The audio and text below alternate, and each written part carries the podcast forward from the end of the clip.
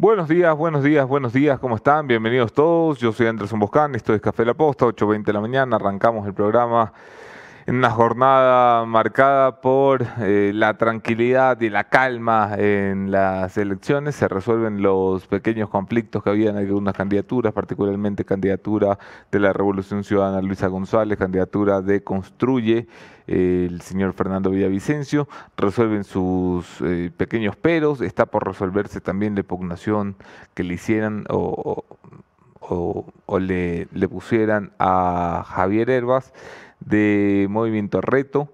Y con eso más o menos queda definida la papeleta. Esto estará por aclararse en los próximos días, pero eh, hasta donde he sido informado, pues no hay mayores inconvenientes ni, ni rollos.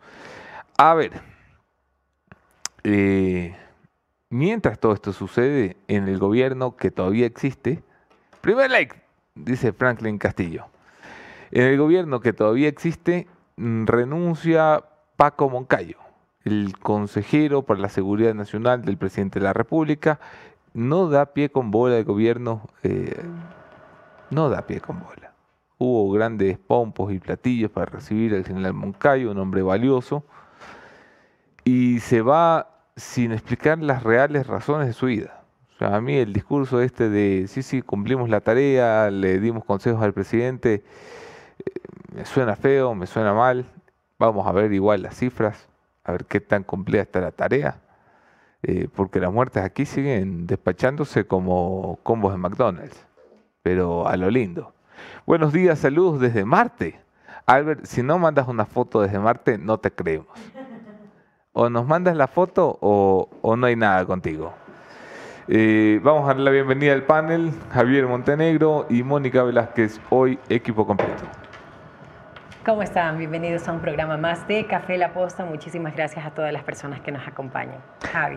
Muy buenos días amigos y amigas, muy buenos días Moni, muy buenos días Anderson, muy buenos días Chema, muy buenos días todos.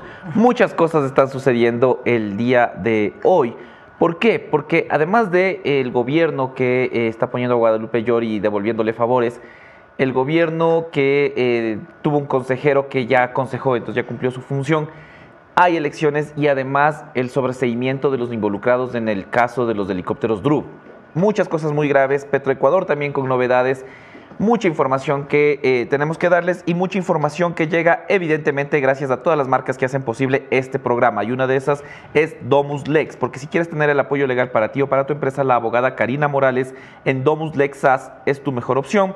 Tienen cobertura en Galápagos, Quito, Guayaquil, Manta, Loja y te pueden ayudar en todos los temas, asesorarte en temas de societarias, uniones de hechos, civiles, laborales, notariales, marítimas, mediación absolutamente todo. Ya sabes, no dudes en buscarlos, Domus Lex Sax.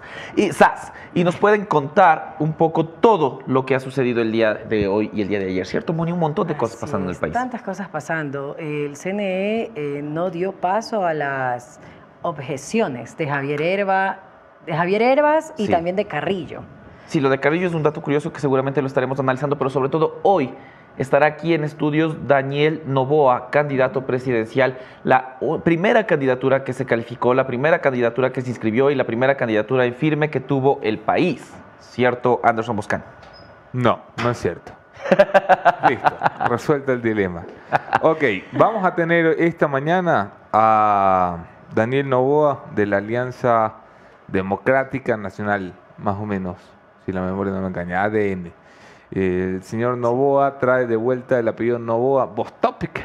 Saludos, Bostopic, dice Mr. Rambitos. Eh, un saludo para Miguel Brito desde Durán. Llegué tarde, pero mi like. Buenos días, dice Magali Pozo, que se reporta. Buenos días, quisiera conocer el plan del gobierno de este candidato y su plan de seguridad, dice Orlando Fuentes. Lo tendremos enseguida, en breve. Estará con nosotros Daniel Novoa, candidato a la presidencia de la República. Buen día para todos. Un saludo especial para Anderson. Soy su fan, dice Gabriela Dávalos. Muchas gracias, querida Gabriela. Ayer en Spotify subieron el audio equivocado. Eso ha sido. Eh, ¿Se acuerdan que ustedes me pasaron? Averiguamos y resulta que subieron el mal, pero ya se corrigió, sí, a Spotify eh, Vamos a hacer como el conductor peruano este que despide a alguien en directo. Ah, sí, viste, ajá. Eh, Producción, por favor, venga, ¿qué pasó aquí? Rodney. Rodney, ¿qué dice aquí? Ok, por favor, coge tus cosas eh, y al final del programa no te quiero ver. Buenos días, saludos eh, desde Guayaquil, Narcisa Álvarez, Carlos Escorpio, saludos amigos posteros desde Guayaquil, estoy atento. Hermano canábico. Canábico. ¿Qué son estos nombres, querido hermano canábico? De, será de cannabis. Jeff ¿no? Claro. Sangucho. Aquí el Jeff un mensaje de Paola se me acaba de perder, pero dice que extrañan a Jeff en el café y a ti te extrañan en el break night. Ah. Y- y Jeff, no me digan que otra vez de vacaciones, dice Gustavo Morocho. No. Es que Gustavo Morocho estuvo de vacaciones las últimas Gustavo dos ha semanas. estado de vacaciones como 20 días. Gustavo, eh, el Jeff, ¿cómo te lo digo? Pasó a, a mejor vida. Nah, pasó a otra parte de la compañía. Está aquí en el piso 4. Y si ustedes se quedan hasta el final de este programa van a poder ver algo que normalmente no se conoce, ¿no? ¿Quiénes son los consultores y los asesores detrás de la campaña? Uy. Los nombres de los mentalizadores, de quienes muchos de los candidatos nos dicen, no, no, no es mi asesor, es solo me, me, Oye. me- cuenta a algunos cosas. no les gusta que los mencionen. Sí, no, no hay, hay gente que nos ha pedido que por favor con cuidado, bla, bla, pero ay, yo tengo una primicia. ¿Cuál es? Justo La- la que la- no teníamos que decir. ¿La dejamos hasta el final o qué? Sí, hasta el final. Ustedes quédense, van a tener hasta el información final. Al interesante. final, Pero ¿cuál es esa premisa? Me dejas con, con ganas de Quédate saber hasta el más. final. Sí. quédate hasta el final y te contamos qué pasó con Durán Se Barba. me cayó. Te contamos qué pasó con Durán Barba. ¿Ok? Y mientras eso pasará en el kilometraje, ya damos paso al primer segmento de este programa, siempre recordándoles que llega gracias a Falcon Cueros, una buena lámina de seguridad puede salvar tu vida. Llega a Quito Falcon Seguridad, lujo y confort al más alto nivel, con 18 años siendo líderes en el equipamiento automotriz. Tienen showrooms en Quito, Ambato, Riobamba y en Guayaquil. Vive la experiencia Falcon en www.falcongrupo.com. Y con eso pasamos ya al primer segmento de este programa, esto es En Caliente.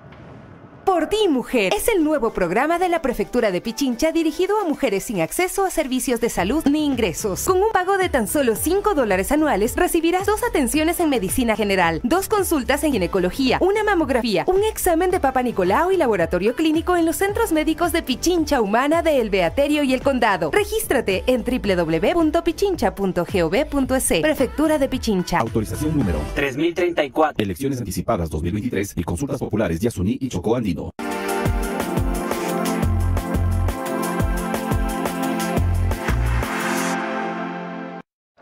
Y entre las principales noticias destacamos primero la portada de Diario El Universo que eh, menciona tres temas de vital importancia para la ciudad y para el país. La primera, la fotografía destaca que Guayarte cerraría sus puertas. Y eso es una lástima, no es un proyecto interesante, pero según el alcalde Aquiles Álvarez, la plaza tiene graves problemas y el estado financiero, claro, del municipio en general no pasa su mejor momento. ¿Ustedes fueron alguna vez a Guayarte, ustedes Sí, guayaquileños? pero por supuesto. eh, tengo entendido que 21 locales estaban funcionando y 22 estaban inhabilitados. Entonces esto generaba un gasto enorme para el municipio de Guayaquil. Claro, y a mí me pareció un proyecto muy, muy bacán. Yo solo y pasé que por ahí ahora una vez, se va a dedicar, según el alcalde, este, para arte, para lo que realmente debería haber sido, no para estos barcitos, para que vayan a, a beber, ¿no? sino para arte exclusivamente. Ojalá pueda, pueda rescatarse el proyecto. Y además del diario El Universo también destaca lo que les mencionábamos, el caso de los helicópteros Drup. El juez desistió de enjuiciar a los indagados en el caso helicópteros. Según la fiscalía, la compra de los Drup significó un perjuicio de 66.4 millones de dólares, pero para el juez el seguro cubrió 53 millones por las cuatro naves accidentadas, entonces problema resuelto. Cuando en realidad el caso es mucho más grave, se compraron siete naves, cuatro se cayeron, hay fallecidos y dentro de todo eso está también lo sucedido con, eh, en el caso Gabela, ¿cierto? Anderson Moscano. A ver, eh, caso Druf. Se compra a inicios del gobierno de Correa siete helicópteros a una compañía hindú. Ya me he olvidado hasta el nombre de la compañía hindú. Escribía sobre estas vainas una vez al año, me acuerdo. Bueno, se compran siete helicópteros. De estos, cuatro terminan en el suelo. Hay víctimas mortales Sí. en los accidentes. Tres De los cuatro accidentes, dos, esto también es importante señalarlo, dos accidentes se producen por falla humana. hasta donde la memoria me alcanza. Se genera un gran problema porque nadie quiere volar en los helicópteros Druff. Los helicópteros Druff son parte de la denuncia que hace el general Gabela diciendo, oigan, eh, esto no está bien, aquí nos están metiendo la mano. El general Gabela es asesinado cruelmente, eh, su crimen queda en impunidad una década. Desde hace más de una década, el Estado ecuatoriano intenta brindar justicia alrededor del caso Truff. La fiscalía que dice, dice, miren, oigan, eh, esta compra genera un perjuicio, por lo tanto, un peculado que ha perjudicado a las arcas del Estado ecuatoriano. El juez Luis Rivera, destacado juez de la Corte Nacional de Justicia, ha decidido que la Fiscalía no ha sustentado de forma contundente la acusación de peculado. La principal razón es que hubo un seguro de más de 50 palos, que de hecho pagó los DRUF a un valor superior al que estaba en el mercado. O sea, si los DRUF con depreciación terminaban costando, di tú, 7 palos, el seguro los pagó en 8 por lo que el juez ha considerado no hubo eh, peculado. La Fiscalía ha advertido ya que va a apelar esta decisión eh, y tendrá que, seguir la vía correspondiente, pero esto de momento deja el caso Drup en veremos, uno de los casos con el que la fiscal general quería marcar eh, un, un parteaguas, quería marcar un hito en su administración como fiscal. Ok. Fueron 18 los indagados que eh, fueron sobreseídos ayer y la empresa es HAL, H-A-L. HAL, GAL iba a decir yo, HAL, es verdad. Eh, eso, y, más o menos por ahí va también la portada del Expreso. La portada de Diario Expreso, caso Drup. La sospecha pesa sobre el juez Rivera y su fallo. Los 18 investigados por presunto peculado fueron sobreseídos. Los antecedentes de esto es tres personas murieron, que es lo que conversábamos con Anderson, en los accidentes de los cuatro helicópteros. Jorge Gabela denunció las irregularidades, luego fue asesinado. También destaca la ley y la autoridad como parte de la culpa. Esto con respecto a las tres personas que fueron atropelladas en Vía La Costa. ¿Por qué Boscan no habla del caso de los helicópteros? Pregunta Sergio Plaza. Lo acaba de hablar. Eh, mira, eh, estamos en YouTube, le puedes dar replay y lo escuchas, querido Sergio. Un saludo desde Barra para Fernando Cañar. Eh, el anuncio blanco sobre la mesa es muy grande. ¿Cuál es el anuncio? Me imagino que cuando sale las batitas, las menciones. Ah, ya, ah. es que es para que se vea. Porque si no hay Sí, e-, ese es el objetivo. Sí, la idea es que se pueda ver. Se ha cumplido el objetivo entonces. Muchas gracias por verlo. Saludos desde Orlando para Marta Mora en la Florida. Saludos para Víctor Espinosa. Saludos para David Villalba desde Quevedo, la ciudad de la furia. Saludos para todos en la caja de comentarios. Estamos pendientes de lo que dicen y hacen. Pero el eh, alcalde de Guayaquil no es el único que tiene novedades sobre el trabajo en su ciudad, porque también el alcalde Pavel Muñoz destacó algunas anomalías que está encontrando, sobre todo en el proyecto Metro de Quito. Vamos a ver el primer video que a ratos es muy fácil decir lo público, lo público, lo público, como que es el único que tiene el problema. Claro que tienen un problema, pero ustedes sean más honrados. Si le están contratando para algo que usted sabe que no le va a servir al municipio, diga, advierta, no puedo hacer esto. Pero no, se embolsican también los primeros pagos y después ellos a veces quieren declararle incumplimiento al municipio de Quito. Basta, vamos a ser muy severos, pero hay que generar un ejemplo también en el caso del municipio de Quito si no son vivísimos, no. Solo lo público tiene problemas. Entonces, si ustedes contratan un sistema de, un sistema de eh, recaudo, pecado capital del municipio que no incorpora una tarjeta, pero el que va a ser contratado, sugiérale, pues si usted sabe que desean una, tarjeta, sugiérale. Entonces quedan cómodos con contratos que cuestan millones de dólares, ¿no es cierto? Y después ellos son los primeros que le piden, le ponen incumplimiento al municipio de Quito. Insisto, vamos a ser muy duros y muy severos. Hoy día tomamos algunas decisiones. Así que, a esto fue dicho en la, en la sabatina de lunes. Oye, qué rápido que habla Pavel. Sí. Bueno, pero en todo caso no, ha roto nada todavía. Qué rápido que habla el alcalde, ¿no? habla muy rápido. Esto es cuando graba el video en 1.5. Pero sabes que sí es importante comunicar lo que vas haciendo, la gestión. Eso es una buena estrategia de comunicación, que le falta a muchos a muchos candidatos y, e incluso al gobierno nacional. A mí lo que no me gusta es un poco la forma. A lo mejor toda la gente ahí para aplaudirle, para hacerle barras. Ese, ese aire de sabatina. Quizás son recuerdos de Vietnam, quizás son recuerdos, de desagradables de Claro. todas esas coberturas, pero, pero eso es, es algo Recuerdos de personal. Vietnam. Oigan, yo algún día negocié eh, que no me dieran un alza de sueldo.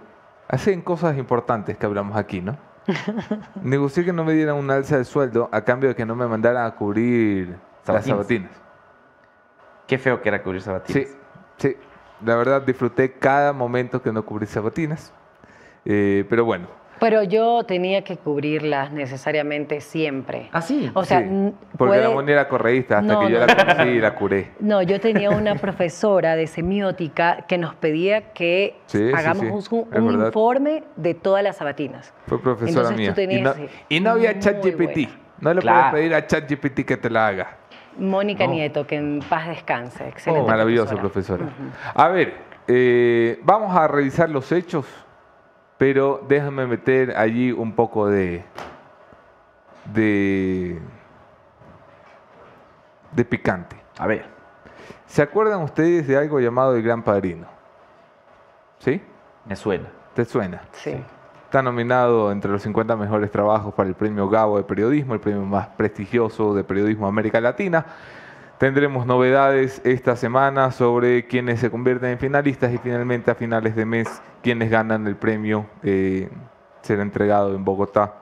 Eh, normalmente es en Cartagena. Qué pena que no sea en Cartagena. Tú estuviste en Cartagena el año pasado. Sí. Yo estuve ¿Y por qué tal? No, es lindo. Es hermoso. Maravilla. Ajá. Ok, Yo solo lo he visto así en video. en fotitos. fotito. Nos vamos No a ir a. Cartagena, Moni Velázquez, para desquitarnos de, de Javier y sus... Pero va, no va a venir el día jueves, ya me dijo. Ya. Ah, este jueves, no. es café. Sin Café Javi. matrimonio, café Anderson. ¿Sí? Anderson Café matrimonial. Ajá. Ok. Mi hija se gradúa de la escuela, entonces. Bueno, entonces, ¿te acuerdas del caso Gran Padrino? Si te acuerdas, deja tu like eh, y así vamos haciendo dos por uno. En el caso del Gran Padrino te contábamos cómo funcionaba una estructura de corrupción enquistada en las empresas públicas. El gobierno salió a negarlo el 9 de enero, eh, luego se cagaron de risa el 11 de enero, luego ya para el 16 de enero esto no era tan gracioso, y, terminamos en lo que terminamos. Estamos en elecciones anticipadas. En el caso del Gran Padrino, te decíamos, las empresas públicas están funcionando para que la gente se lleve la plata. En CENEL, en SELEC, en Flopec y en Petroecuador. En Petroecuador, el gobierno fue tan salvajemente encubridor que ratificó al que entonces era el gerente general de Petroecuador. Ya no me acuerdo ni su nombre. Allá. Aguiar, Hugo Aguiar. Ajá. Bueno, resulta que eh, a Hugo Aguiar lo terminan allanando. Y ahí recién le desvinculan, ¿te Y acuerdas? solamente cuando la fiscalía se mete a la oficina del gerente general de Petroecuador, el gobierno dice, bueno, bueno, ya, cacho, cacho, cacho, nos deshacemos de Aguiar. El gobierno cambia de Luque a Joaquín Ponce en las empresas públicas, ¿verdad? Y dice, con esto, resuelto, se acabó la corrupción. Por supuesto, nosotros ya nos dedicamos a otras cosas y nos ponemos en otras cosas. Pero en cuanto en cuando nos da por parar y, y ver cómo, cómo está realmente la situación en nuestras empresas públicas. Casi como darle seguimiento. Y entonces uno encuentra cosas curiosas. Por ejemplo, encontramos este contrato. Es un contrato suscrito, eh, es el caso número uno, Chemita. Es un contrato suscrito entre eh, la empresa pública Petroecuador y el consorcio Altizar. Este consorcio está formado por la compañía Latitud Sur SA y el señor Sarabia Jonathan Gonzalo, quien es el procurador de, dicho consorcio. Es el contrato lab laboral número 2022-031. 2022-031. Bueno, este contrato es para poder eh, tener a disposición de, de Petroecuador unas maquinarias. El contrato no es minúsculo, vuelve acá. El contrato no es minúsculo. En Petroecuador, cuando tú contratas algo, así como cuando tú vas a la tienda y pides un chicle y te cuesta 10 centavos, Bueno, en Petroecuador los 10 centavos son 6 palos. Los manes hacen un contrato para contratar maquinaria, 6 millones de dólares. El contrato, entonces, eh, en el caso número 2, Chemita, el contrato tiene un valor de 6 millones 534 mil 183 dólares. ¿Ok? Con 69 centavos. Uno ve esto y dice, oye, necesitan harta maquinaria, que está bien, es más o menos normal, es una empresa grande, es la empresa pública más grande del Ecuador, necesitan harta maquinaria. Pero uno empieza a hacer preguntas, porque había mucha presión para que Petroecuador entregara este contrato y sobre todo había mucha presión para que en los departamentos financieros de Petroecuador se dispusieran los pagos de este contrato a tiempo. Que Petroecuador pague a tiempo es una cosa No pasa. Claro. no pasa todos los días. No pasa todos los días. El Javi que tiene contratos con Petroecuador lo, lo afirma aquí. ¿Verdad, Javi? En realidad ya eh, cualquier eh, empresa de servicios petroleros sabe que cuando firma un contrato con Petroecuador y en su momento con Petroamazonas, Tú los cobras pagos al, toman al año, ¿ah? Cobras al año, año y medio, si es que no te vas a, a pelear. Bueno, uno dice, tú contratas una empresa que tiene maquinarias porque tú no las tienes. ¿Quién se supone que tiene que tener las maquinarias si contratas una empresa? La empresa, La compañía, claro. ¿verdad? Pero las cosas raras que da la vida. Mira, te voy a mostrar un oficio que envía el, el nuevo gerente de la EMCO, el nuevo, el nuevo Luque, eh, sin el choreo, ¿no? Claro, claro. Pero es el nuevo, el que ocupa el O cargo. sea, es el nuevo Hernán Luque. Que se Sí, en pero, la silla pero de suena muy feo. Digámosle el nuevo gerente de la EMCO porque no Luque, no Luque está feito. O sea, Bueno, yo quiero, Anderson, que aclarar que nosotros estamos siempre pendientes y observando las empresas públicas, Ah, sí. investigando, aunque todavía no Sí, sea aquí, no, aquí están de fiesta. Uh, en Select, ya te contaré. En Select están de fiesta, pero tranquilo, ustedes sigan de fiesta, que el peculado no prescribe. Mira, este es un oficio que envía Luque, eh, que envía Luque, que envía Ponce. Dice que ha revisado el contrato eh, 2022-031, el que te acabo de mostrar, de seis palos y medio. Y, bueno, y han visto eh, los trabajos revisados por la maquinaria. La maquinaria tiene un número de matrícula y dicen, al revisar este número de matrícula en la parte subrayada, en los registros públicos, pudimos compaginar que estos datos eh, con el Sistema Único de Información de Empresas Públicas, la maquinaria es propiedad de Mónica Alexandra Holguín Torres. Efectivamente, efectivamente la maquinaria es de esta señora Mónica Alexandra Holguín Torres. Eh, fuimos a verificar en otro documento que efectivamente fuera eso, ¿no? Mira los trabajos que ha realizado la maquinaria de Mónica Holguín Torres. Míralo, eh, casi todos los trabajos se le asignan a esta maquinaria. Un contrato de seis palos y medio. Esto es un gran problema. Porque resulta que doña Mónica Alexandra Holguín Torres, que tiene derecho a trabajar y a tener una maquinaria y alquilársela a una empresa para que se la eh, dé como servicio al Estado y cobren 6 millones y medio de dólares, no es una dueña de maquinaria cualquiera. Es la esposa de este señor. Míralo. Si tú eres del mundo petrolero, lo vas a identificar enseguida. Javi, tú eres del mundo petrolero. ¿Quién es este flaco?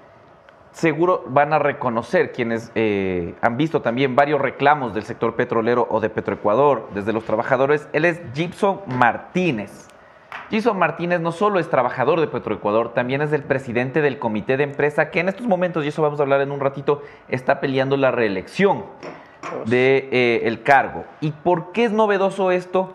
Bueno, porque eh, Gibson eh, Martínez, al ser esposo de una de las contratistas de un contrato, valga la redundancia, de 6 millones de dólares, tiene un impedimento.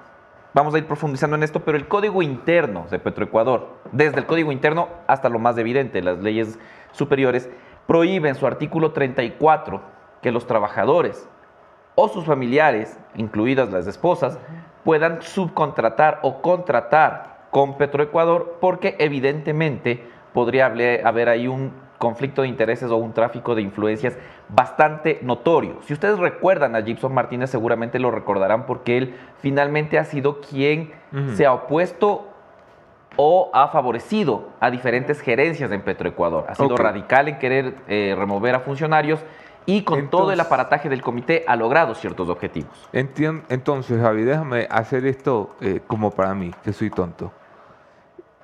Hay una empresa pública, Petroecuador, que dice necesito maquinarias, aquí hay 6 millones y medio de dólares. Contrata a una empresa privada. La empresa privada contrata la maquinaria de la esposa del amo de los sindicatos de Petroecuador. Exactamente. Ah, qué bonito. Qué conveniente. Qué bonito, ¿no, don Jinsop? O sea, está muy bien que su esposa trabaje. Está fantástico. Está fantástico que se dedique a la actividad que quiera. Pero me dirá usted que no es reñido con la ética, con la ley y con los reglamentos, que su esposo sea contratista indirecta de Petroecuador. Es que por eso es que se siguen llevando las empresas públicas en saco, la plata en saco, como decía Luque. Aquí todo el mundo hace lo que da la gana. La pregunta es, si el propio Joaquín Ponce conocía de esto, si él firma un oficio diciendo, he verificado que la señora tiene relación con Don Jinsop, el 9 de marzo del 2023, la pregunta es, ¿este contrato sigue vigente?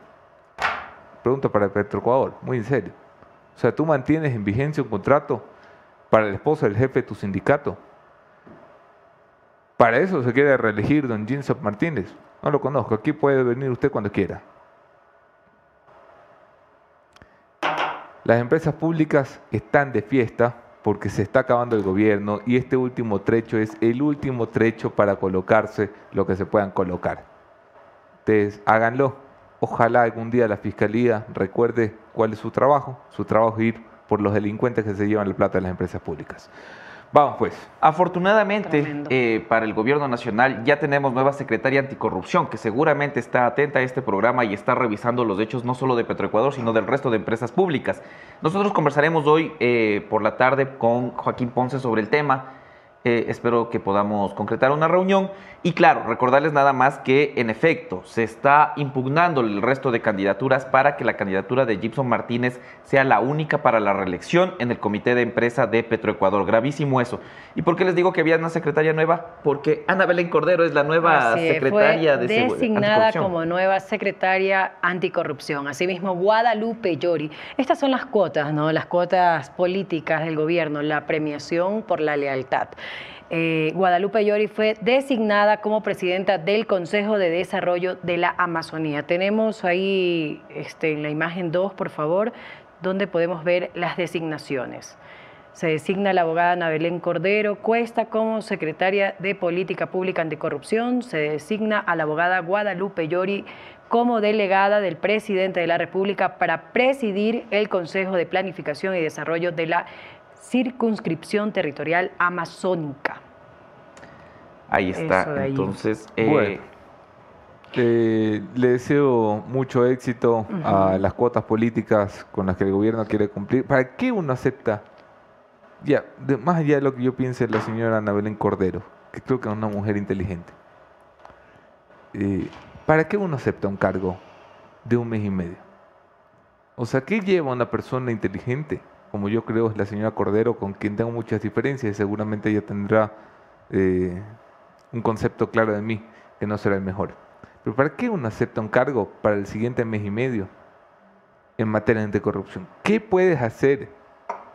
Primero es una secretaría que está pintada, que la única vez que la secretaría sirvió para algo fue para decirle al gobierno, eh, flaco, nos están robando Hernán Claro. Luque y el Hay cuñado. corrupción. y lo, lo echaron. Ajá. ¿Qué puedes hacer en un mes y medio? O sea, ¿qué le hace falta a tu dignidad para que digas, sí, yo me chanto mes y medio aquí al lado del presidente? Pero de Guadalupe Llori yo lo entiendo, porque la señora Llori no tiene que dedicarse, vive de esto. Ana Belén Cordero, ¿qué necesidad tiene, viejo? Esperemos que sea precisamente eso. Y, y mañana tenga ya la, la- la aclaración sobre el contrato de Gipsop y lo que está pasando en Selec y lo que está pasando en general en las empresas públicas. Quizás tiene el mes y medio de mayor trabajo que jamás ha tenido porque la Secretaría Anticorrupción en un gobierno que todavía deja pasar actos de corrupción tiene mucho que contar. Bueno, ahí puede empezar ya con el contrato de, de logística y abastecimiento. Eso claro, es tiene la- cómo destacarse ahora. con Exactamente, tiene un mes y medio para lucirse. Quien no tuvo mucho tiempo para lucirse es Paco Moncayo, porque en corto tiempo él asegura que cumplió su función y presentó ayer su carta de renuncia. Está ahí la imagen que destaca eso, ¿no? Y que habla que ha cumplido el propósito para el que fue asignado, para el que fue nombrado. Lo que yo pregunto es, ¿qué se logró en este tiempo? ¿Ha cumplido? Se va con el deber cumplido, con la, la tarea realizada, según, según él. Se ha actualizado los planes, los sistemas, las políticas, reglamentos indispensables para derrotar las múltiples amenazas que aquejan actualmente con crudeza a nuestro pueblo. La pregunta es, ¿ha cumplido? Porque Paco Moncayo no da excusa de por qué se retira de un cargo que es el que aconseja al presidente cómo actuar en materia de seguridad. Y si nos preguntamos, ¿ha cumplido? Mira, ahí hay una forma de medir los políticos que los deja en pelotas, que es cuando tú agarras el discurso y lo comparas con las cifras. Se me ayuda a producción poniendo el último cuadrito. Esto que ven aquí lo acaba de publicar hace pocos minutos el candidato Jan Topic, con una crítica severa, Una mordaz crítica a Paco Moncayo, a exacto. Paco Moncayo, ¿ah? Criticando incluso su rol en CENEPA. Ya vamos a hablar de aquello porque se puso caliente la cosa. Topic dice, señor Paco Moncayo, eh, usted se va de sus funciones y dice que su función ha sido cumplida. Mira los números. Este es el muertes violentas de enero del 2021 al presente. Esos tres meses que están en rojo, que son los más altos junto a marzo, son los meses donde está en funciones Paco Moncayo. Desde que empezó el gobierno hasta el último día de funciones de Paco Moncayo, mira las cifras. Lo que le está diciendo Topic es, no resiste el menor análisis su palabra, general Moncayo. Yo no voy a cuestionar aquí al general Moncayo, eh, para quien tengo mm, muchísimo respeto. Eh, pero lo de Topic eh, ha escalado, ¿ah? O sea, Topic se manda un tweet diciendo ¿dónde estuvo el general Moncayo en el CENEPA? ¿En el frente de batalla o en Quito? Es para un deber. Uy. Tema Fuerte, sensible, claro. tema muy, muy sensible eh, para un general héroe de guerra como Paco Moncayo. Sí, ahí está y también destaca aquí en números la verdadera gestión de seguridad. En rojo, el periodo del general, seguimos sin plan, seguimos sin objetivos y sobre todo seguimos sin resultados, que es lo que podemos ver del incremento de las muertes violentas que A la final es lo que es, ¿no? O sea, el gobierno sigue probando nombres. eh, el problema no es el nombre, el problema es el presidente. El gobierno. Si tú no tienes un norte, no vas a tener nunca soluciones. El gobierno va a entregar este país bañado de sangre. Ya, bueno, dedíquense a vacacionar, váyanse a Disney, hagan lo que querían hacer cuando eran gobierno, dedíquense a todo menos a robar. Mira tú el tweet que yo creo va a ser el tweet polémico del día. ¿ah? Míralo, si lo pones ahí El en último. pantalla. Ya topic sobre Paco Moncayo. Él al menos estuvo en el CENEPA. Tú solo has visto una batalla en Clash of Tanks. Sicario le pone eh, un- una cuenta de Twitter a, a Jan Topic. La respuesta de Topic va a ser trending topic. Ya esta, esta broma ya pasó, pero ¿estuvo en el CENEPA? Pregunta. ¿Combatió o estuvo en Quito? Pregunta honesta es para un deber. Opiniones. A ver, el- creo que el gobierno, desafortunadamente el gobierno se ha convertido en un... No, no, no, pero no me toreen. Opiniones el tweet de Topic. ¿Es una falta de respeto a un héroe de guerra o qué? Porque lo vimos combatiendo, o sea, creo, vos te debes acordar. Yo, yo siempre trato de O sea, la verdad es que yo no me acuerdo. Pero cuando veíamos la, la cobertura que se podía hacer en ese entonces, yo, yo tenía 10 años máximo, menos. eh, claro, él estaba con las tropas ahí. O sea, yo sí creo que él estuvo combatiendo, al menos esa fue la imagen que se vendió de... eh, Bueno, los generales, por lo general los generales no combaten, ¿no? Pero estuvo O sea, hacen su rol claro, claro. la parte, Y eso claro. mismo explicaba, explicaba Topic, que los generales no, no son los que mueren, lo decían el castigo divino, sino que son los soldados. Los soldados. Y ellos son los mentalizadores, Exacto, normalmente. los estrategas los detrás de. estrategas.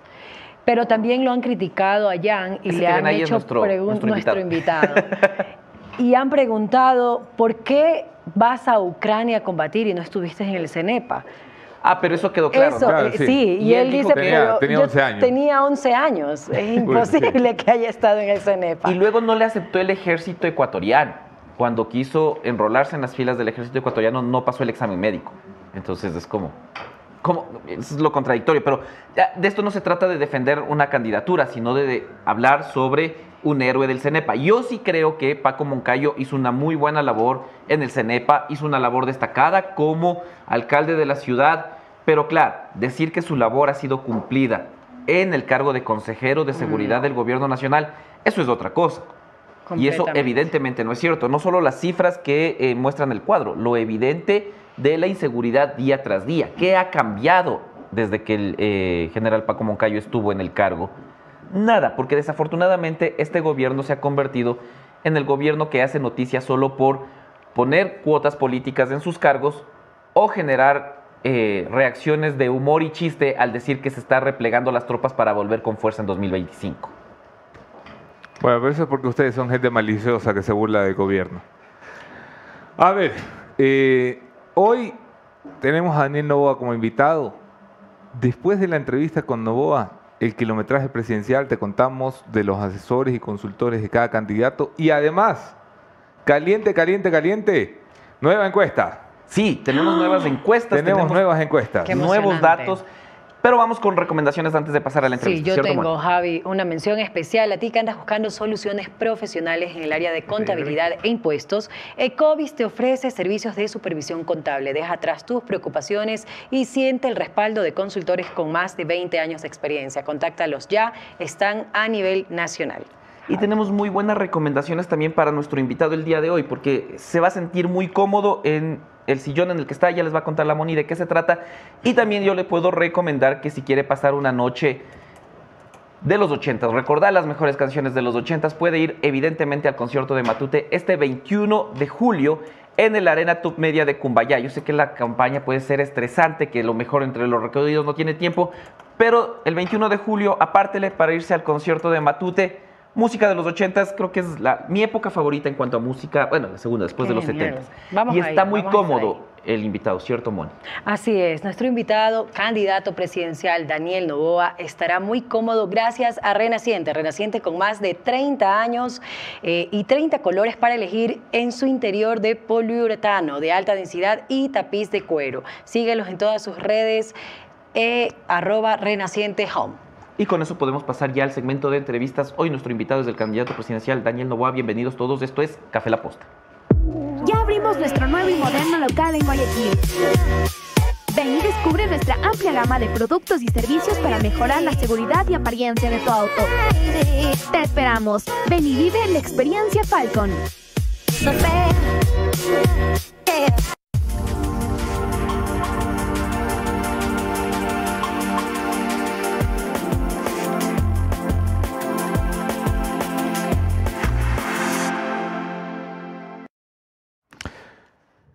Ok, bienvenidos todos, yo soy Anderson Boscan, podemos seguir en todas las redes la conversación, arroba Anderson Boscan, gracias por estar conectados, esta es la comunidad de noticias más grande de las mañanas, más de 110 mil suscriptores solamente de este programa, recuerda que somos el podcast más escuchado en Spotify por encima de cualquier producción nacional e internacional, estamos muy orgullosos de hasta dónde nos has permitido llegar. Y la posta está entre los 50 mejores trabajos de periodismo de América Latina en el premio de periodismo más prestigioso de la región, el premio Gabo. Es un honor que nos hayan permitido llegar hasta donde llegamos. Eh, gracias a todos ustedes. Vamos a pasar a la primera entrevista de esta mañana. El candidato presidencial de ADN, el señor Daniel Novoa, es mi invitado de esta mañana. Daniel, ¿Qué tal? ¿cómo vas? Bien, contento. ¿Contento por, por la candidatura o por ya no estar en la asamblea? Bueno, un poquito las dos. Las dos, ¿no? Un poquito las dos. Qui- Quita un peso encima. Pero sí, estamos, estamos haciendo territorio, estamos trabajando fuerte. eh, grupos de jóvenes nos están apoyando a nivel nacional. Entonces estamos en una candidatura limpia, una candidatura que da esperanza, especialmente a los más olvidados, que son los menores de 29 años. Tienen la mayor tasa de desempleo y tienen la mayor tasa de subempleo. Vamos a empezar por donde obliga a cualquier entrevista a un candidato presidencial. ¿Por qué? ¿Por qué o para qué? ¿Por qué? Porque la cosa está jodida, porque la cosa está difícil, porque es el momento más crítico. Si es que todo estuviese bien, si viviéramos aquí como en Copenhague, pues estaría en mi casa, con mis hijos, con mi perro, este, disfrutando de mi vida, disfrutando de mi familia, disfrutando de mis negocios. Pero porque la cosa está extremadamente difícil, es que vale la pena dar un paso adelante, vale hacer el sacrificio. Y por eso lo estoy haciendo. Traes de vuelta el apellido Novoa a la papeleta presidencial. Tu padre fue cinco veces candidato. Tu familia tiene una larga relación con la política. Tu madre ha sido diputada, congresista. eh, tu padre candidato presidencial finalista en dos o tres ocasiones. Cinco veces eh, candidato a la presidencia. Tú has sido asambleísta. Eh, ¿qué, ¿Qué rollo tiene la familia Novoa con la política, Daniel? ¿Por qué es tan importante la política para la familia? No, no es un rollo, ni tampoco es una importancia que no está conectada a las ganas de servir y a las ganas de ayudar a la gente. Es la única razón por la que lo hacemos. Mi padre y mi madre lo hicieron por 25 años. Yo los acompañé, lo vi, lo vi toda mi vida. Y ayudaron a mucha gente, intentaron eh, estar, eh, mi padre como presidente, mi madre fue electa congresista. Y creo que eso lo he heredado, esas ganas de servir, esas ganas de participar. Y creo que es un momento clave, como le decía, yo me reúno con mis amigos, de 10 amigos que estamos ahí conversando, tomándonos un trago. Todo el mundo habla de política, todo el mundo se queja. Y yo le digo, bueno, a ver, hagamos un, voy a hacer una encuesta. ¿Cuántos de ustedes se quieren lanzar? No, no, no, no, no, la política no es lo mío, yo no Claro, tengo nada que ver en eso. Y todo, pero después andan criticando a las personas que están que por qué no están preparadas, que por qué son malos, que pues por qué son ladrones, que bueno, porque los buenos, la gran mayoría de los buenos no quiere participar. ¿Por qué sí? ¿Por qué ensuciarse? ¿Por qué ensuciarse? Bueno, Porque nadie Creo- sale limpio de la política, ¿no? nadie sale limpio y todo, sale, todo el mundo sale con cicatrices, pero creo que vale la pena hacer el esfuerzo y tengo las ganas y la juventud para, y la preparación para hacerlo. Vamos a hablar de cada una de esas cosas. Eh, estuviste en la Asamblea Nacional, nunca estuviste en el lado del gobierno ni en el lado de la oposición. ¿Se te puede acusar de tibio? Se me puede acusar de independiente, porque había, parecíamos que vivíamos en, una, en, un, en un país bipartidista. O eras correísta o eras gobernista. No había nada, Nada en el medio. nada en el medio. O eras lacista o eras correísta. Yo no era ninguna de las dos cosas. Entonces me comportaba de acuerdo a lo que era. Ninguna de las dos Pero cosas. tenías conversaciones con el gobierno y con el correísmo. Pero eso es lo que hace cualquier legislador. Pero en este país se sataniza. ¿Cuál? Bueno, el que se queda mudo entonces no pasa ninguna ley. El que se queda mudo jamás aporta, jamás ayuda, jamás logra consensos. Yo puedo haber quedado ahí, nomás. Como decían al principio el solitario George, sin hacer nada, nomás votando de vez en cuando y no generando ningún impacto. Pero para poder generar impacto tienes que hablar con todos. Esa es la, tu labor como legislador, es buscar un consenso para sacar las cosas adelante. ¿Tienes capacidad de hablar con todos los partidos? Sí, con todos. ¿A una hora? Todavía sí. Con el gobierno es el que menos hablo, eso sí. Bueno, yo creo que ya, ya en el gobierno habla con el gobierno. Anuncias tu candidatura presidencial y, hay un fenómeno muy curioso. Tu padre anuncia su precandidatura presidencial. Eh, yo recuerdo que te llamé en, esa, en, ese- en esos días y me dijiste, si se me quedó grabado, bueno, todo el mundo tiene derecho a lanzarse. Sí, ¿Qué pasó allí? No sé, cómo el- en la parrillada del domingo de los Novoa, todo el ¿no mundo. se te ocurrió decir, oye viejo, todo voy a ser mundo, candidato? todo el mundo tiene, bueno, él sabía que yo iba a ser candidato, todo el mundo tiene el derecho a lanzarse, todo el mundo tiene el derecho a querer ayudar al, al pueblo de la manera que quieran y puedan.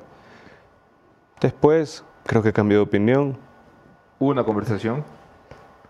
Hablamos casi todos los días. Hubieron varias conversaciones. Sí, pero específicamente de esto. O sea, le dije que tenemos que estar juntos. Ese fue mi mensaje. Y que tenemos que estar juntos, tenemos que estar unidos. Mi madre también es un elemento súper importante. Sí. Eh, ella genera muy poco rechazo, ella tiene eh, aceptación en todo el país. Entonces eso, le, le dije a toda mi familia, no solo a mi padre, que tenemos que estar juntos porque es un momento crítico en la historia del país. Al final del día, el que se inscribió fui yo, el que organizó eh, dos partidos para que me apoyen y generar una alianza. eh, fui yo y fue el primero que me inscribí. Todo estaba bien. ¿Te Todo está limpio y por eso es que fue ¿Te el primer candidato. tu viejo? Me da varios Con consejos. la experiencia política que tiene, digo. Yo creo que me da varios consejos, pero al mismo tiempo él nunca la tuvo fácil, él siempre la tuvo dura. Entonces creo que él también me quiere transmitir esa forma de amor duro hacia su hijo mayor, que es el que más se parece a él. Cuando Álvaro Novoa era candidato, esto sonará muy loco porque ha pasado mucho tiempo y la gente que nos mira es tan joven como yo. Pero cuando Álvaro Novoa era candidato, fue un candidato del centro a la izquierda en sus primeras incursiones. Sí, la historia lo dice. Luego el correísmo lo sienta él del centro a la derecha. Por supuesto, pues es en comparación al correísmo, era el candidato de derecha. ¿Por qué? Porque el, el correísmo era la extrema izquierda. Entonces, cuando hace ¿Tú un cuadro... eres? ¿Tú dónde estás? Soy muy similar al Álvaro Novoa del año 98. Y eso es lo que se está viendo. Ese es mi electorado. Empresario con conciencia social. Correcto. Y movimientos este, de un progresismo moderado, se puede decir, que me, que me apoyan. Asimismo, mis votantes, especialmente los jóvenes, no, son- no se identifican tampoco como, como derecha los que me apoyan. Y hubo un fenómeno raro también en Santa Elena cuando fui candidato a asambleísta, de que 6 de 10 personas que votaron por Daniel Novoa votaron por Arauz. Ah, ¿sí? Ese- eso es O sea, otro. le compites voto del correísmo. Con tu padre también 6 le de, competía. 10, seis de 10 eran Arauz. Dos, Norte de Manaviera, de dos, viejo, ¿no? dos de 10 eran Yacu, Uno de 10 era Herbas y uno de 10 era Lazo. Y ese uno de 10 ahora está escondido, así como, no, yo no voté por Lazo. Sí, ya, na- ya nadie es lacista. ¿Por quién votaste en 2021? Nulo. En serio. Públicamente lo dije. Pueden ver mi, mi publicación. ¿Por qué? Porque consideraba que era ilegítimo que no hayan permitido a mi padre participar si es que tenía una sentencia del Tribunal Contencioso Electoral, tenía una carta de las Naciones Unidas, tenía una carta de la Unión fue- Europea, la Corte Interamericana de Derechos Humanos, todos. Esa fue una operación de, de Todo- Guillermo Lazo y Jaime Nebot, ¿no? Ah, parece que sí. No, parece no, eso fue. Bueno, Es decir, no te la- estoy preguntando, te estoy contando, viejo. Todas las, la- la- todas las pruebas dirían que sí. No, no, no me consta un 100%, pero creería que sí. Pesa ser hijo de Álvaro Novoa, para bien o para mal. Pesa, sí, claro que pesa. Nunca ha sido fácil. O sea, como siempre, siempre he dicho, esta que se me muera que Sí, me- aquí le, le acaba de dar COVID a uno de nuestros presentadores. Por favor, que salga para el PCR. le Que cayó salga para el PCR. COVID, la, la cigatoca, todo le cayó. Este, sí, siempre fue duro. ¿Por qué? Porque desde que tengo uso de razón, por más que éramos una familia importante, empresaria, tradicional, guayaquileña, Sí. los padres de mis amigos no votaban por mi padre. La mitad de los profesores del colegio, de la escuela, no votaban por mi padre. Los rectores de los col- del colegio en el que yo estaba nunca votaban por mi padre. O sea, tu padre no conectaba con las clases. Definitivamente, Poderosas. definitivamente los padres de mis exnovias no votaban por mi padre. Entonces, ya, ya cuando... Tampoco votaron por ti, ¿ah? Yo creo que definitivamente que no. Pero mi suegro sí. Mi, sue- mi suegro sí vota por mí. Pero entonces se vivía en un ambiente en el cual uno estaba cerca del pueblo. El pueblo sí lo apoyaba, pueblo me sonreía. Pero como le decía, la gente en, en mi entorno, mis amigos, los padres de mis amigos y todo, no votaban por Álvaro Novoa, votaron por Maguad, votaron por Lucio. Muchos de ellos votaron por Correa y por León Roldós en el 2006. Claro, cuando León era el, el gran favorito, ¿no? Sí, el, el Otto del 2006. Uy, qué duro estuvo eso. Porque era el candidato lógico. O sea, yo lo conozco a Otto, me parece una persona inteligente, pero era el candidato lógico. Entonces, cuando le preguntas al, al votante de Otto, te dice, es que es el más preparado, es el que más experiencia tiene, es el más listo para tomar, pues, el... tuvo un año de vicepresidente y renunció. Y sí, se ha preparado, fue a Harvard. Yo también fui a Harvard. Fui a NYU, a Kellogg, a Harvard y a la George Washington. Tengo cuatro títulos. Vamos a hablar de eso, sí. Pero tú dices, eh, Otto se va a desinflar como León Roll 2 en el 2006. Yo creería que sí. Me daría pena porque considero que es una buena persona, pero creería que sí. ¿Hablaste con Otto para apoyarlo? ¿O para que él te apoye? A ver, hablé con Otto en el 2021. Inclusive le dije, hermanito, este es tu momento. En las encuestas, si mi padre no se lanza y vas tú, y tienes, Bueno, sí, claro, y tienes el apoyo de nosotros, y tienes, de el, y tienes el apoyo de los socialcristianos, ganas, hermano. Claro. Es Pero verdad. en el último segundo decidió no lanzarse cuando era su momento. Y si Eso, en el 2021 tú creías que era un gran hombre para ser presidente, ¿por qué ahora no? A ver, no, no, no. Ahí, ahí hay el juego de palabras. Ajá. Creo que es una buena persona. Al decir que es una, creo que es una buena persona, le estoy diciendo creo que es un buen hombre para ser presidente. Eh, son dos cosas diferentes lo que estamos hablando. ¿Pero qué le iban a nominar por buena persona? No, en ese momento era su momento electoral.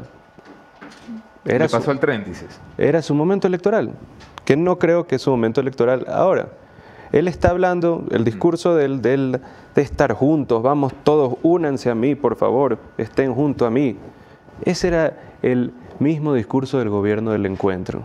Hoy la gente quiere otra cosa, hoy la gente quiere decisión, la gente quiere fuerza, la gente quiere resultados rápidos, una persona dura, una persona que tenga los huevos, pero no solo los huevos, porque ahí me va a decir, ay, pero ahí está Jan Topic. Tienes que tener los huevos, tienes que tener la cabeza y tienes que tener el corazón. Las tres cosas juntas. Hay unos que tienen la cabeza y otros que tienen los huevos. Yo tengo las tres cosas para hacerlo. Jan Topic, ahora que lo mencionas, estuvo en el castigo divino con Vivanco. Y, y le preguntaron sobre ti, no sé si lo viste. Y dijo algo así como, es un buen tipo, es muy preparado. eh, Sí, pero yo soy mejor. No, di- dijo algo así como, "Pff, le falta carisma como él solo. ¿Crees que te falta carisma? No, yo creo que no. Yo- y- imaginen que le falta carisma. Sacar una sonrisa a Jan Topic es, es más difícil sacarle una muela a un tigre que una sonrisa a Jan Topic. Entonces hay que, y hay, y hay que, pero, o sea, chuta, cortarle la barba, a ver, a tirarlo por aquí. O sea, yo lo conozco. Y también creo que tiene buenas intenciones. Hasta ahí voy a llegar. Esta, esta pero, papeleta tiene una particularidad que es, eh, hablando de los tres, ¿no? De Otto, Topic, Novoa, eh, son, es una papeleta por primera vez tiene gente más o menos preparadita, ¿no? O sea, han estado estudiaditos algunos de los candidatos. Luego también hay algunos de la Cooperativa de Colombia, pero eh, hay candidatos que Sí, de eh, Universidad de Garaje, sí. tuvieron eh, maestrías en Harvard. ¿Qué te dice eso? Eh, ¿Está mejorando la clase política? ¿Está mejorando la aspiración del electorado? ¿Está, ¿Significa algo graduarte en Harvard, tener un título en Harvard? Agua también lo tuvo, mira cómo le fue. Tener el título no sirve nada. Saber hacer, saber qué hacer con el título es lo que importa. Entonces, eso, eso es lo, lo clave. Tengo cuatro títulos, pero no. Para mí eso no es lo más importante. Lo más importante es saber entender qué es lo que necesita el pueblo, saber entender la realidad, tener la empatía eh, en la parte social, que en eso pues los más necesitados del país la necesitan. También este, tienes que tener el poder de decisión, la experiencia ejecutiva. Yo conozco gente que tiene PhD, pero el momento, pero se traba tres meses para, para decidir, pues, o sea, qué, qué camisa se compran. Sobrepiensan todo. Y no tenemos tiempo para sobrepensar las cosas ahorita. ¿Tu experiencia de vida te ha dado, tienes 35 años, si la memoria no... 35 años, sí. 35. ¿Tu experiencia de vida te ha dado para hacer conexión con las necesidades sociales de este país? ¿Correcto? ¿En qué? Lo he vivido toda mi vida. Lo viví con mis padres en campaña. Eh, como digo, mi padre nunca me la puso fácil. De los 16 años empecé pues trabajando en el grupo, era pasante. De ahí fui escalando Hasta el puesto de director decir eso comercial. con Lenny Artieda eh, y lo conversaba con, con la Moni y algunos amigos. Imagínese. Y la reflexión era, pero bueno, trabaja en la empresa del papá, ¿no? Sí, también empecé mis empresas, también trabajé en fondos que no tenían nada que ver con el grupo familiar, pero trabajar en una empresa de una familia no es una negativa. Uno lo hace por amor, no lo hace por necesidad. Uno lo hace para ayudar a su padre, lo hace para ayudar a su familia, para que continúe el legado. No lo hace pues porque no encuentra ningún otro lugar. Eh, en mi caso es así. Yo lo hago en parte para estar al lado de, de mi padre, para apoyarlo en lo que necesita. Es algo tan grande que necesita apoyo de gente que, con- que con- pueda confiar, que tenga la capacidad, que tenga la decisión y que pueda trabajar bien. Si te preguntan, ¿has administrado algo tú o has vivido a la sombra de tu padre? ¿Cómo les respondes? Clarito, clarito. He administrado muchas cosas yo. Eso de ahí no tiene nada que ver con mi padre. Pero al mismo tiempo, trabajar en una empresa familiar, no creo, siendo una decisión, no creo que es una negativa. Creo que demuestra también amor a su familia, demuestra amor a, a lo creado por las generaciones pasadas. La campaña es inédita, o sea, nunca hemos tenido una campaña tan improvisada como, como la de ahora. Yo conversaba contigo mucho antes de la muerte cruzada eh, y, y tú ya tenías la decisión, por eso fuiste después el primero en anunciarlo. Decías, mira, si hay muerte cruzada, yo voy, eh, voy y lo intento. No hay una encuesta en este momento que nos pueda dar un atisbo de realidad, porque está, está todo muy, muy reciente, los binomios se acaban de definir hace ocho días. Aparte, toda no encuesta, no- aparte, toda encuesta que se publica, se publica por una razón. La encuesta. quiere incidir. Correcto. En administración pública, en política electoral, en estrategia, ¿qué es lo que te enseñan? La, la encuesta es una herramienta. Es una herramienta para usarla y ver si es que tu estrategia está funcionando, ver si es que tu, tu- o sea, tu plan está funcionando. Pero esa gente que tira pues como petardos, encuesta tras encuesta tras encuesta, es porque quieren dar la percepción de que están mucho más altos de lo que están. Y no, yo ya lo he vivido, tengo 25 años viendo encuestas arriba, encuestas abajo. En, en la... Las encuestas no te, no, te, no te ponen como un candidato en las posiciones delanteras. Hay encuestas que te van del 3 al 9, dependiendo de la encuesta que tú quieras mirar. eh, Sí, correcto. ¿Qué te dicen las encuestas? O sea, ¿qué, qué, qué, qué te transmiten? A ver, las ¿Qué personas que... lectura le das? Primero, 40% no sabe, no contesta, no quiere, nulo, etcétera, etcétera. Y eso inclusive cuando le pones una papeleta cerrada. Pero aún así, la gran mayoría del Ecuador todavía no sabe eh, por quién votar. Esa es una cosa. Dos, en mis encuestas he ido subiendo en los últimos dos meses desde el 2% hasta ahora un poco más arriba del 10% de los válidos. Voy a ser bastante claro, sí, que son sí, los sí, válidos, restándole todo ese 40%. Y estamos ahí en el pelotón. Ahorita es muy temprano, estamos en el pelotón. De repente, como lo hice en mi campaña de asambleísta, como lo hizo mi padre cada vez que corrió, llega un punto en que te despegas del pelotón y vas punteando y, y peleas arriba. Pero eso pasa. A mí no me da angustia las encuestas. Eso, eso es para los, los que se llenan de angustia. Algunos en esa papeleta se llenan de angustia y quieren enseñar, uy, mira, mírame que yo estoy el único que puede y que estoy y que soy. Eso es un chiste. ¿Qué opinas del correísmo? ¿Qué opino del correísmo? Creo, Es el gran favorito, ¿no? no creo que es el gran favorito. Creo que es el que adelante en todas las encuestas. creo que es el que está primero y en esta democracia hay dos vueltas. Entonces no es el gran favorito. Si es que tuviese 51%, ahí le diría, sí, claro, es el gran favorito, pero no lo es. Tiene una quinta parte del país, segura. Y el resto prefieren otra opción. Entonces eso es lo que pienso que va a pasar. No creo, no creo, y eso es mi opinión personal, que era el mejor cuadro que tenía el correísmo Luisa González. Creo que habían otras figuras. Hasta ahí me, me reservo eh, eso. Y lo podemos ver, todavía es muy temprano. Tengo un poco nivel de, de- de conocimiento, lo cual se va a incrementar exponencialmente. ya que estamos hablando de encuestas. Ahí me reía viendo el, el post eh, de ustedes con, con la Dome, que estaba hablando pues de que cada uno, cómo están en conocimiento, en positivos, en negativos. Entonces hablaba, pero Herbas, pero miren, no está mal. Y Yaku, en verdad, es el que mejor números tiene. Y Topic, qué fantástico. 33% lo conocen en un mes y tiene 55% negativos. ¡Wow! Increíble. Y después pasaba Daniel Novoa. Y siguiente. Ni siquiera en una palabra. Entonces, tiene que ver ahí, cada uno, de- cuando lo hablamos, nadie hablaba de que tenía 37% positivos, de que tenía 43% de conocimiento, y en verdad, en conjunto con Herbas y con Yaku, somos los que mejores números tienen de percepción. Sí, no tienes que haber visto la- el fragmento cortado, porque en el programa entero.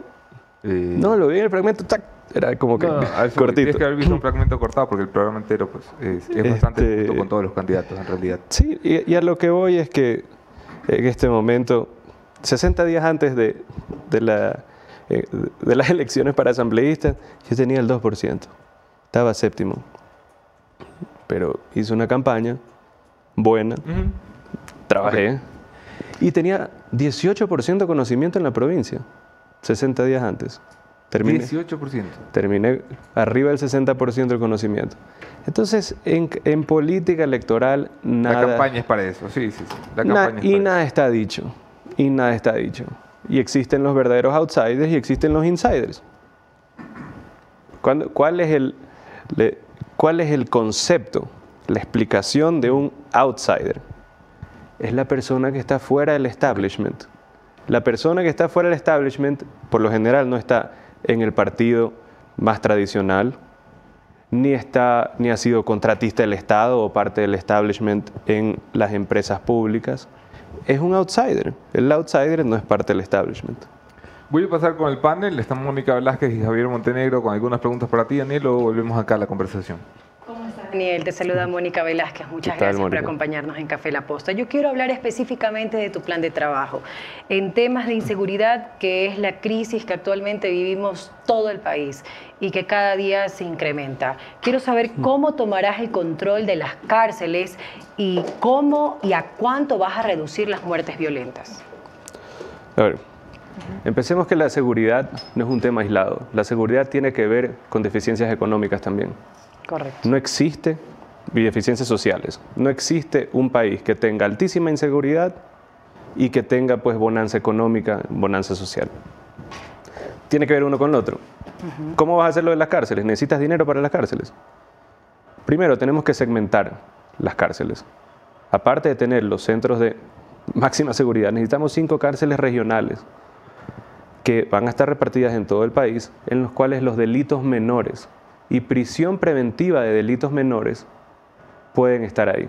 Tenemos que reformar, vamos a buscar también en los primeros 90 días una consulta popular en cual trate temas de seguridad, trate temas eh, del rol de las Fuerzas Armadas contra el narcoterrorismo y reformas en la función judicial, ya que la Fiscalía y los jueces en este momento viven con temor los que son honestos y pues viva la fiesta y con robo y con eh, complicidad los corruptos.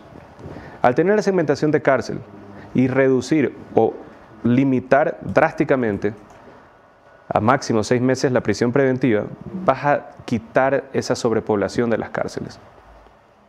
Punto uno. Punto dos, ¿cómo, eh, ¿cómo se financia el narcoterrorismo? ¿Cómo entra la droga a este país? Entra por las fronteras, la gran mayoría, por lo menos dos terceras partes. ¿Y cómo sale la droga de este país? Sale en puertos y puertos contenerizados. Entonces, si es que ahí están los dos problemas centrales del financiamiento de estos grupos narcoterroristas, hay que atacar ese problema. ¿Cómo lo haces? Que las Fuerzas Armadas cierren la frontera, controlen la frontera de una manera, pues de una mano dura y fuerza, y que exista presencia militar en los, en los eh, puertos contenerizados. De esa manera tienes bloqueado el ingreso de la droga y bloqueado la salida de la droga. Afectas económicamente a los grupos narcoterroristas. Otra cosa, no se puede hablar mágicamente así de que el, el narcoterrorismo o el terrorismo como algo demasiado abierto. Claro. En los lugares donde ha funcionado, en México, en Colombia, incluso en España, en la época de ETA, ¿qué había? Había una lista de personas con foto. Estos son los desgraciados. Ok, el momento que hay la lista, el momento eso, se consideran enemigos del Estado. El enemigo del Estado tiene derechos limitados. ¿Por qué? Porque es como un combatiente en una guerra en contra del país. No hay esa lista. Hablan, no, el terrorismo. No estas bandas. ¿Quiénes? ¿Quiénes son las bandas? ¿Cómo se llaman? ¿Cuáles son las cabecillas? ¿Dónde están ubicadas? Eso tiene que ser un trabajo de inteligencia, tiene que ser un trabajo en conjunto con los militares. Daniel, tendrás cooperación internacional. Hemos visto que viajas mucho, que te reúnes eh, con varias personas en el extranjero.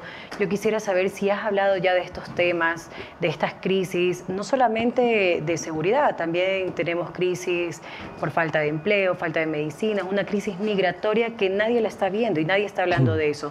Eh, ¿Cómo vas a trabajar para generar empleo eh, y qué errores tú crees que cometió Lazo que no vas a repetirlos en tu gobierno? Bueno, empecemos con la parte de cooperación internacional. He hablado con delegados de la Embajada Americana. El día jueves tengo una reunión extendida y larga con el embajador de Israel y vamos a coordinar una visita a Israel para dos tipos de cooperación, en seguridad y en tecnología hídrica. ¿Por qué? Para distribuir correctamente el agua y va a servir para el agro y también va a servir para la protección de las poblaciones en los bordes de los ríos que generalmente se inundan. Entonces es, una cooperación en seguridad y es una cooperación en la parte hídrica, que especialmente con el fenómeno del niño necesitas al, experto de cómo manejar agua, de cómo manejar cauce de ríos, de cómo manejar administración de agua por goteo a pequeños y medianos productores. Daniel, dices, el legado de mi familia siempre ha sido servir, servir desde lo privado.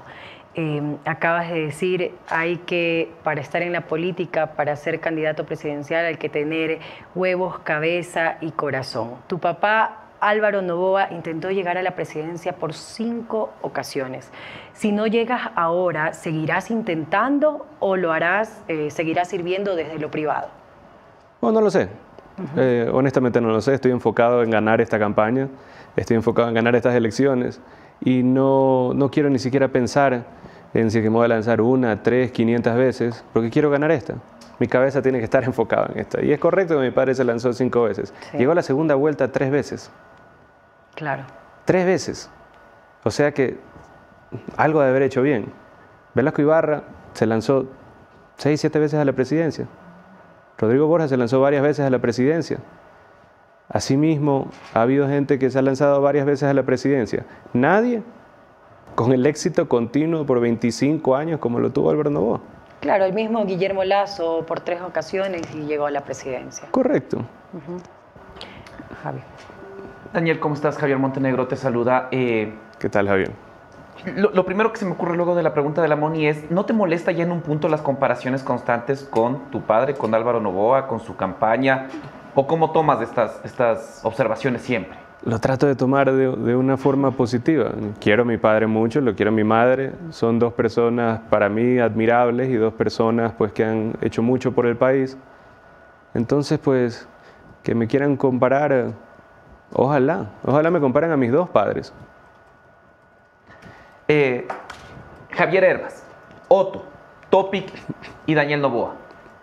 No fue una dispersión muy grande, nunca se pensó desde tu candidatura poder conversar con todas las fuerzas para generar una sola propuesta de la tendencia, porque más allá de que, eh, de que quieras parecer el, el Álvaro Novoa de 1998, lo cierto es que estamos hablando de la tendencia de centro-derecha que se ha fraccionado eh, con cuatro candidaturas al menos, y se bajó Maruri, que habría sido la quinta.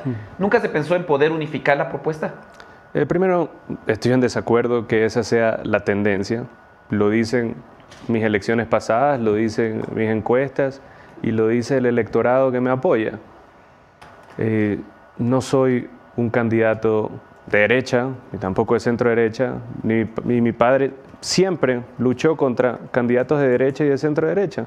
En el caso del Partido Social Cristiano nunca votó por Álvaro Novoa. La gente de León Roldós nunca votó por Álvaro Novoa. Lucio Gutiérrez, que era un reformista militar de derecha, mucha derecha se fue con él en vez de apoyar a Álvaro Novoa. Entonces no es que es una tendencia y que por qué no se pusieron juntos a hablar de la tendencia. Para nada. Yo creo que mi voto no es el mismo que de Jan Topic, no es el mismo de Otto Sonnenhosner, no es el mismo de Javier Herbas. Está, es bastante diferente. Lo dice mi historial electoral y lo dice mi presente electoral. hubiese sido bueno que en la tendencia de derecha se junte pues Topic, Herbas y, y Otto Sonnenhosner. Porque Villavicencio ni lo entiendo, porque él, él fue líder sindical, pero ahora dice que es candidato de derecha. Nunca he conocido un líder sindical de derecha. Y ya que, ya que estamos hablando un poco de historial, el movimiento que auspicia tu candidatura es Alianza País, reconstruido. O sea, es Alianza País que se cambió el nombre para renovarse un poco. Esto también no choca, incluso por, citando lo que, el, el pasado que citas, porque Alianza País también le ganó una elección a tu padre. El movimiento Mover tiene una nueva dirigencia, número uno, tiene otro nombre y no es la misma gente de la Revolución Ciudadana. La gente de la Revolución Ciudadana está en las 5. Eso lo podrás ver, evidentemente, está en todas las redes sociales y en cada eh, pueblo que vayas en el país. Segundo, son movimientos que decidieron apoyarme para formar la Alianza Democrática Nacional. Si me hubiesen aparecido 100, bueno, aparecieron 10 movimientos provinciales más, aparecieron más de 15 organizaciones sociales y si hubiesen aparecido más, los hubiese sumado también, como lo he hecho hasta ahora. Pero la alianza es Alianza Democrática Nacional. Esa es la marca. Ahí inclusive le traje tres camisetas. Traje dos small, una para Mónica, una para, para Anderson y traje una large para Luis Eduardo.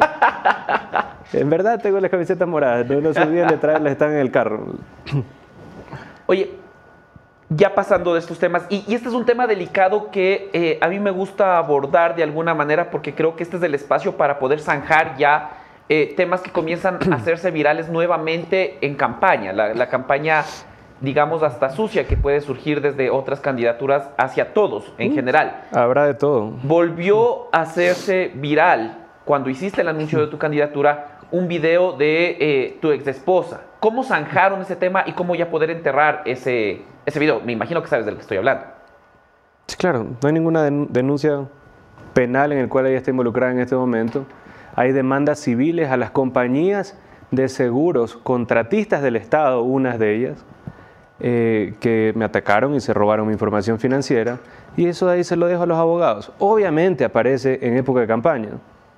O sea, ¿por qué no apareció en los últimos dos años? Sí, pues, pero en, en- eso lo he vivido con mis padres también. Es, bien clarito. Primero empiezan con que eres ladrón. Una vez que se dan cuenta que no eres ladrón, de que eres bruto. Una vez que se dan cuenta que no eres ni ladrón ni bruto, empiezas a ser mala persona. Y ya si es que no eres ni ladrón, ni bruto, ni mala persona, ya dicen que eres gay. Entonces, en ese orden te van queriendo eh, machacar. Ahorita voy en la tercera capa, en la cual es pues que soy una mala persona. O sea que esperamos en las próximas semanas la, la cuarta capa. Uh, y obviamente vendrá de todo. O sea, ya la creatividad humana puede llegar a cualquier cosa. Pero también se puede ver que es una campaña sucia. Es una campaña que empieza mágicamente en época electoral. Dos puntualizaciones nada más ya para eh, cerrar de mi parte. ¿Qué hiciste en la asamblea? A ver, ¿qué dice en la Asamblea? Presentamos 11 leyes que están en el registro oficial, 11 leyes que ni siquiera tienen reglamento. El reglamento lo hace el Ejecutivo, por si acaso, lo hacen los ministerios. No se pueden aplicar esas leyes porque los ministerios no les ha dado la gana de hacer el reglamento. Nos sacamos la recontramadre en la Comisión de Desarrollo Económico. 25% de las leyes que salieron salieron de una sola comisión de 15 y hice un buen papel en los momentos que veía que había crisis. Yo siempre dije, bueno, que venga la muerte cruzada, yo no tengo ningún problema, yo estoy aquí para servir. El momento que es la muerte cruzada me voy a mi casa feliz. Tendré más tiempo con mis hijos, tendré más tiempo con mi esposa, tendré más tiempo eh, con mis perros y pasaré mejor en mis, en mis negocios. Entonces lo dije hace un año, cuando fue la muerte cruzada hace un par de meses, no tuve ningún problema, recogí mis cosas, me fui con la conciencia tranquila de que hice un excelente trabajo por mi provincia, hice un excelente trabajo por el país. Y finalmente, uno de los principales problemas de los que no se habla, porque eh, evidentemente la seguridad y el empleo son los principales ejes de preocupación de los ecuatorianos, pero lo cierto es que en los últimos dos años hemos tenido una caída de producción petrolera importantísima. Estamos regresando 10 años atrás. Nosotros acabamos de exponer una irregularidad dentro de los contratos de Petroecuador. ¿Cuál es tu aspiración en cuanto a crecimiento de producción de donde está ahora hacia donde quieres llegar en 16 meses? Ok, primero, estamos hablando de una reforma energética en mi plan de gobierno y una reforma, una reforma eléctrica y reforma en combustibles. Las dos cosas. Primero, en la parte eléctrica, tenemos que bajar el costo de 8 centavos y medio a 7 centavos invirtiendo en transmisión. Eso va a bajar el costo de la vida de las personas, va a bajar el costo de los locales, va a bajar el costo de las industrias. En la parte de petróleo, de nada sirve producir 2 millones de barriles, 3 millones de barriles al día si es que no es el momento de hacerlo. En este momento el Brent está en 76 dólares. El petróleo, el WTI con el cual el ecuatoriano es el que sigue, es el WTI y descuéntale 7, 8 dólares. Entonces el neto que estamos recibiendo 61, 62 dólares y el costo promedio en el Ecuador está arriba de 58 dólares. Entonces al final del día lo que vamos a recibir, produzcamos un millón, 10 millones, 100 millones de barriles, es con una utilidad mínima. Tenemos que invertir en energía sostenible. En la parte de refinerías, ¿qué es lo que vamos a hacer? Mediante APPs, ya que pues el Estado no tiene para soltar 1.200, 1.500 millones de dólares en inversión en refinerías, vamos a repotenciar la refinería de Esmeraldas y la refinería de la Libertad. De ese momento, en ese momento, 160 mil barriles diarios los refinamos y producimos diésel en el Ecuador. Baja el costo de combustibles, no hay que hacer subsidios absurdos y eliminamos la corrupción de la venta spot de barriles, en el cual pasa los 150 mil barriles diarios y se llevan hasta 5 dólares de comisión las mafias. Eh, solo para puntualizar, una alianza público-privada en el sector de, en sectores estratégicos no es posible por ley. Eso ya se intentó en gobiernos anteriores y tendrías que, tendrías que reformar la constitución y creo que una constituyente no te alcanzaría en tiempo. Alcanza en la, alcanza en la consulta. Pero eh, sobre ese punto, y para terminar eh, de mi lado, entonces tu postura ante la consulta popular del ITT, ¿cuál es? Eh, yo voy a votar para que el petróleo se quede bajo tierra. Creo que la proyección en los próximos cinco años va a ser hacia la baja. El petróleo, el WTI, no creo, de acuerdo a los últimos análisis que he visto, que va a pasar, el ecuatoriano, no va a pasar los 60 dólares. Y si que tienes un costo de 58, 59, con 60 dólares de precio de venta, simplemente estás bombeando por gusto, para recibir cero, para darle nomás dinero a las mafias. Entonces hay que tener un plan estratégico de tener costos combustible, costo de combustibles bajos y tener electricidad, costo de electricidad baja. De esa manera puedes también atraer inversión, ya que todo inversionista, ¿qué es lo que ve?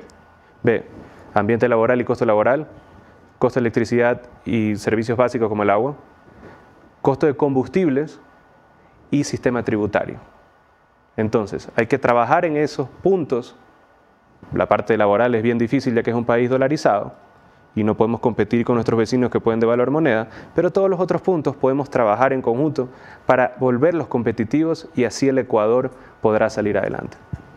Daniel, viendo ya cosas de Estado, te pido ser concreto para que nos alcance el tiempo para todo, pero eh, el presupuesto general tiene un hueco eh, que va a ser importante para el próximo año. El gobierno prometía llegar a déficit cero.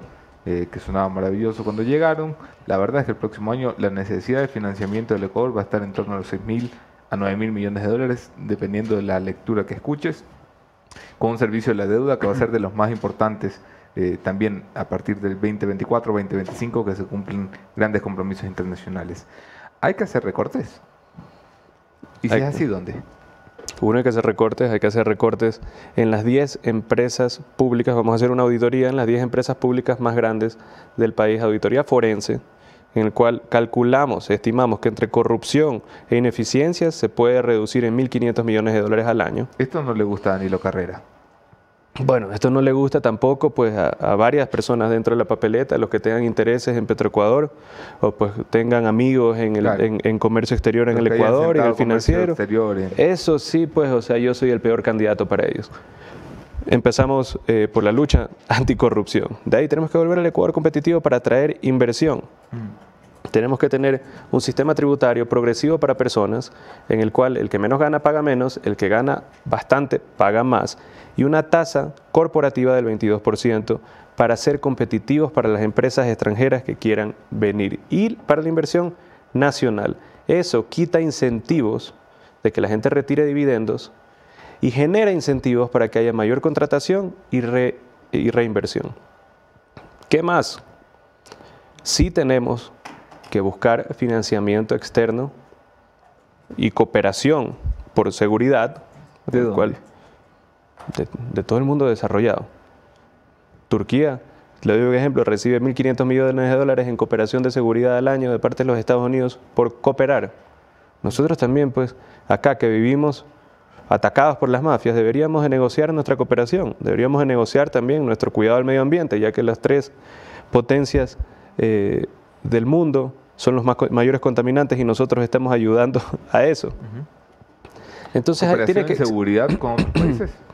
por supuesto, creo que Israel es un buen aliado. ¿Cómo te, cómo te- te saltas Unidos. la prohibición constitucional de tener bases militares en el Ecuador?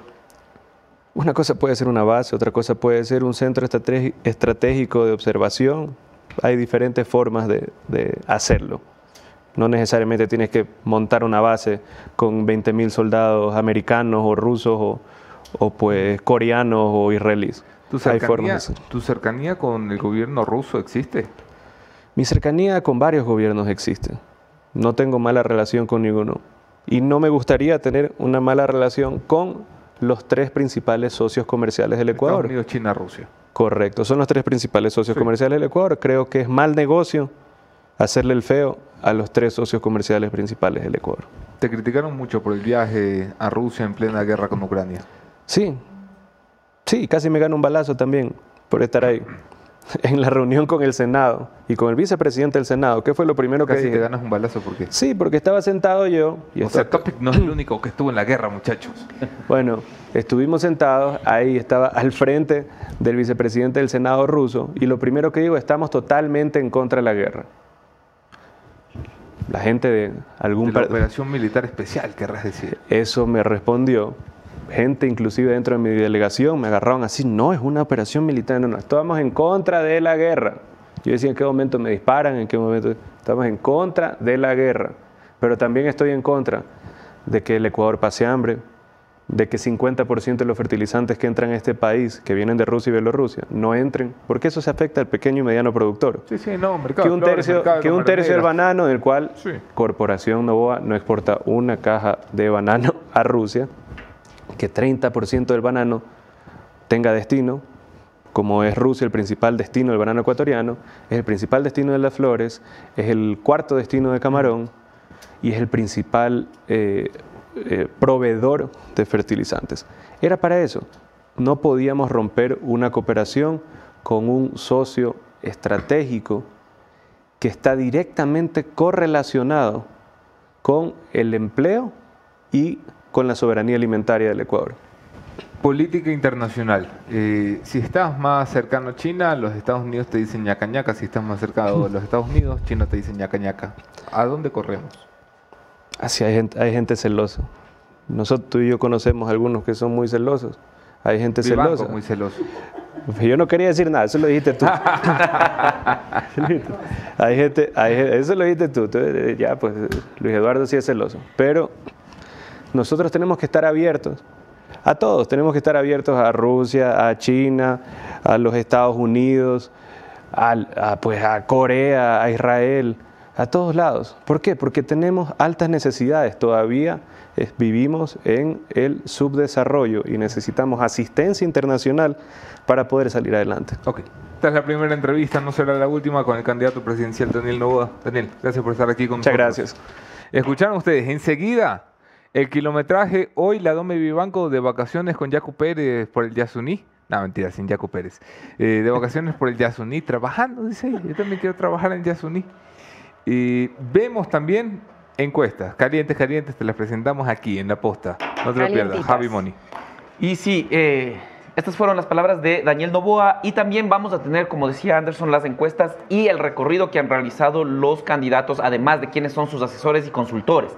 Recomendarles a todos ellos, a todos los que están haciendo campaña y que seguramente están cansados por recorrer de un lado al otro, que si están, que ya no jalan, la opción que tienen es Inmovit Plus Q10, porque puedes activar tu Plus con Inmovit Plus Q10, que la puedes encontrar en cualquier farmacia, en medio de tu recorrido, en medio de tu meeting, en medio de tu tarima. Paras un ratito, vas y compras tu caja de Inmovit que tiene multivitaminas, minerales, coenzima Q10, ginseng y todo en una capsulita. Estas cajas tienen 30 cápsulas para que tengas energía para todo el día, ¿cierto, Y Moni? es lo que necesitan los candidatos porque están muy activos en este poco tiempo de campaña, ¿no? Exactamente, los candidatos están que van de un lado para el otro. ¿Por qué? Porque las encuestas siguen creciendo, se siguen moviendo. Y eh, antes de pasar al, al tema, eh, creo que podemos abordar un poco lo que tú decías, ¿no? Cancillería envió un comunicado. Eh, esto para retomar un poco la entrevista que tuvimos el día de ayer con Verónica Ibarra, Sí. que eh, denunciaba que el consejero del presidente de la República, Guillermo Lazo, mantendría, me refiero a Juan Fernando Flores, mantendría una relación, un nexo con eh, el agresor de eh, Verónica Ibarra. Ella permanece todavía en Panamá, estamos hablando de la periodista que denunció que no puede salir de ese país por temor a las amenazas. Sí, y Cancillería hace público un comunicado para ver si me ayuda, por favor, producción, donde dice Cancillería del Ecuador gestionó y acompañó a la señora Verónica Ibarra en su primera audiencia de mediación. Esto es muy importante porque supuestamente la Cancillería acompaña a que Verónica Ibarra medie con su agresor. Esto es tremendo. Y parece que las autoridades no entienden eh, que, esta, que la periodista, que esta persona ha sido agredida y que ella tiene esa orden de alejamiento de esta persona que la agredió. Entonces, ¿cómo puedes estar cerca y mediar con un agresor? Eh, no, no, no podría. Y no es la única novedad, porque de lo que hemos podido conocer, y eh, me imagino que en cuanto tenga eh, producción podrá enviar ahí la, la imagen, al 19 de junio, es decir, al día de ayer, el señor Enrique Octavio Gómez Guerra sigue apareciendo con relación de dependencia del Ministerio de Relaciones Exteriores en Cancillería, pese a que hace más de Ahí lo 10 podemos días ya informó que el funcionario no trabajaba en la entidad. Esto lo que permitiría es que el señor Gómez mantenga todavía su inmunidad eh, diplomática. Importante este seguimiento que estamos haciendo Sí. del caso. Les estaremos informando de cualquier novedad según vaya avanzando. Mientras creo que tenemos ya todo listo para pasar al segmento favorito de eh, Anderson Moscán porque vamos a poder ver, Vamos. ver encuestas. Esto es el Vamos kilometraje. a poner el Kilometraje. kilometraje y le ponemos efectos especiales.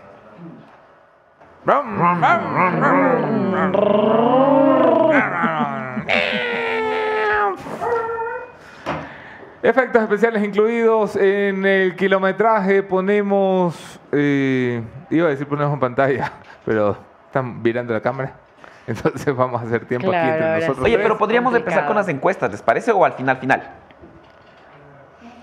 A ver, arranquemos con las encuestas. Mira, así caliente, caliente acaba de llegar encuesta. Eh, encuesta filtrada a la posta. Es, además, es de una compañía que respeto mucho, Comunicaliza. Un estudio de investigación del 18 de junio del 2023. Y en tres segundos me escribe el dueño de Comunicaliza a decir, oye, ¿quién te filtró la encuesta? No. Sí, sí. Mira, él, eh, la ficha técnica de esta encuesta, la tengo aquí. Esto está hecho en las 24 provincias, un error, eh, De margen. Ajá, un margen, de error de 2% más o 1.72%. menos. Y tiene resultados interesantes. Aquí están las prioridades ciudadanas.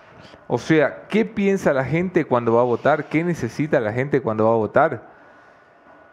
Allí, como para que nadie se confunda el, del lado izquierdo, eso azul enorme que ocupa más de la mitad de las preocupaciones del ecuatoriano es la seguridad.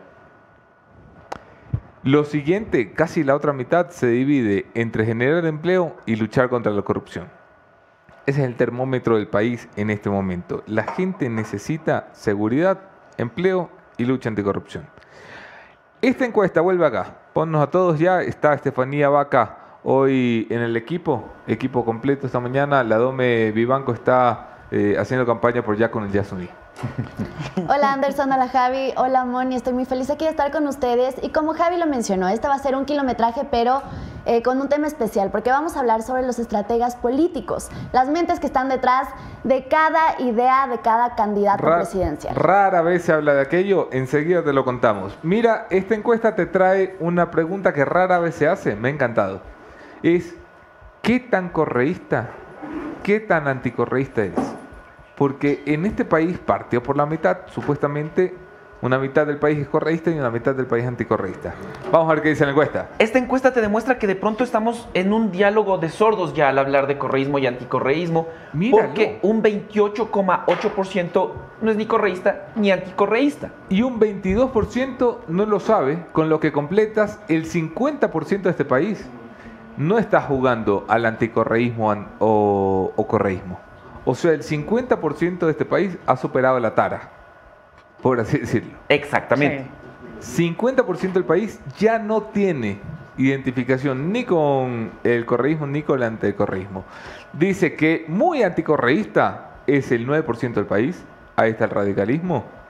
Algo anticorreísta, el 5.1%.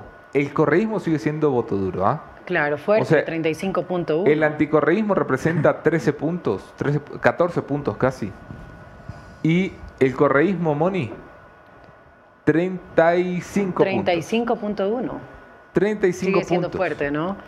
Y Sí. esos que están ni correístas ni anticorreístas, hay muchas personas que tienen esa vergüenza de decirlo. No, no, Ah, no, pero- a, a mí me alegra haber superado ese debate Sí, ya. o sea, esta es una de las encuestas que me gratifica y me Sí. congratula tremendamente. Poder decir, uh, la mitad del país dice, ya, ya, de- dejen de joder. Con Ni de eso". aquí Sí, ni ya. de allá. O sea, dejen de joder. Hay Veamos. cosas más importantes que eh, Exactamente. el apellido de un señor que gobernó el Ecuador. Y vienes al- a, los problemas. O sea, a mí no me interesa ser correísta ni anticorreísta, sino quién va a hacer algo por la seguridad, por el empleo y por la lucha anticorrupción. Siguiente pregunta de Comunicaliza. ¿Quién, quién me ayuda, Moni? Preferencia partidista. ¿Cuál dirías que es el partido o movimiento político que más te agrada? En primer lugar, con 26.7% está Revolución Ciudadana. Continúa con Pachacuti 4.4%. El Partido Social Cristiano es el que le sigue con 3.6%. Esos son los... De ahí continúa y la idea Construye, empatan ahí. Izquierda Democrática, Centro Esta Democrático. pregunta, que parece como que no dijera nada. No te olvides que en estas elecciones tu voto por asambleístas es en plancha. O sea, tú le votas al partido. Que el 26% diga eh, Revolución Ciudadana. Ese es un mensajito. ¿ah? Mira, mira la gráfica. Claro. Nada más para que entiendas cómo puede cambiar esto las cosas. Y por qué la mira de muchos Mm. partidos y movimientos no está en la presidencia, sino en la Asamblea Nacional. Ok, vamos a la papel, a la a la Ya, siguiente diapositiva. pregunta que todo el mundo quiere mirar. Eh, Steffi, ¿nos ayudas tú? Claro, veamos que me aparezca aquí en la pantalla. Ah, es que Porque ya es no tiene. No, en no le pasaron no las la láminas. Ay, qué mal, No está en el Grupo de Café La hay que Posta, pero ya lo tengo. Métanla del grupo, no se mal. Javi, vamos contigo. Sí, Estimación del voto. Estimación Sí. de voto directo presidenciales. Bueno, gana con un 25.9% Luisa González de la Revolución Ciudadana, seguida de un no lo sé con el 18%, después Sí. con un 13% de blanco o nulo, un porcentaje bastante alto, seguido de un 11% de Otto Sonnenholzner, 10% de Yacu Pérez, 8% de Fernando Villavicencio, 6% de Herbas, 3% de Daniel Novoa, que estuvo aquí hace pocos minutos en el estudio, 2% de Jan Topic y un 0% para Bolívar Armijos. A ver, nos vamos a parar en esta encuesta un ratito, porque esta es intención de voto directo, ¿no? Sí. Sí. O sea, eh, yo voy y le pongo la raya al candidato que me agrada. Luisa González, muy lejos de los 40 que necesita el correísmo para decir nos vamos en primera vuelta.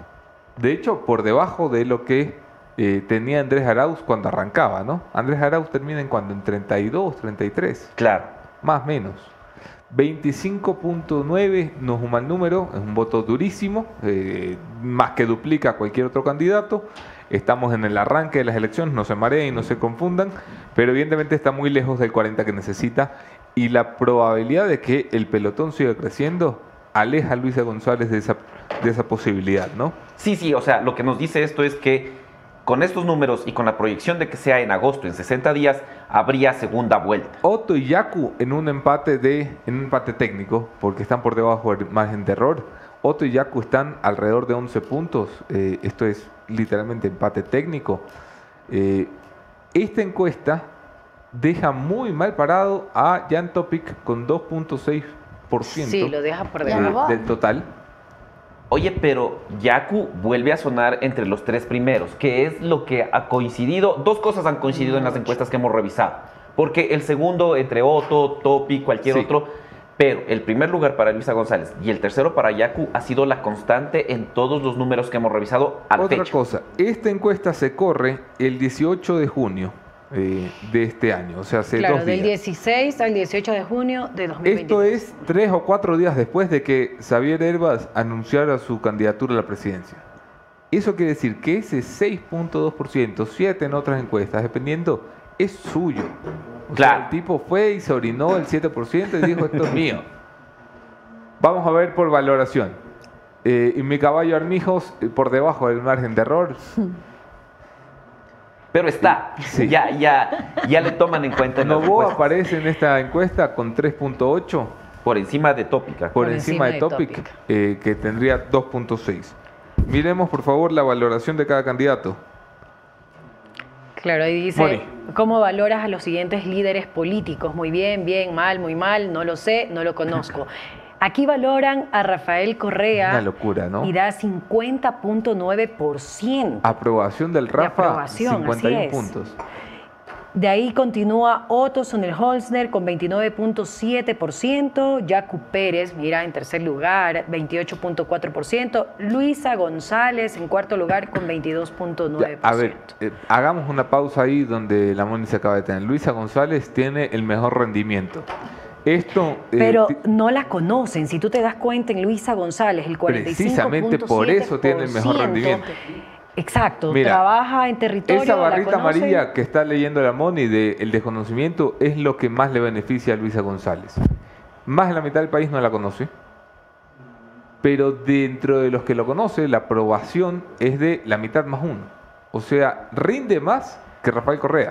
Solo el 11.9% de esa prueba. Ella puede trabajar con las personas que no sabe y con Rinde las que no más conoce. que el Rafa, eh, Claro. doña Luisa González. En, ese, en esos números. Jan Solo- Topic, un- el mayor nivel de desconocimiento eh, Sí. del país, 60 puntos.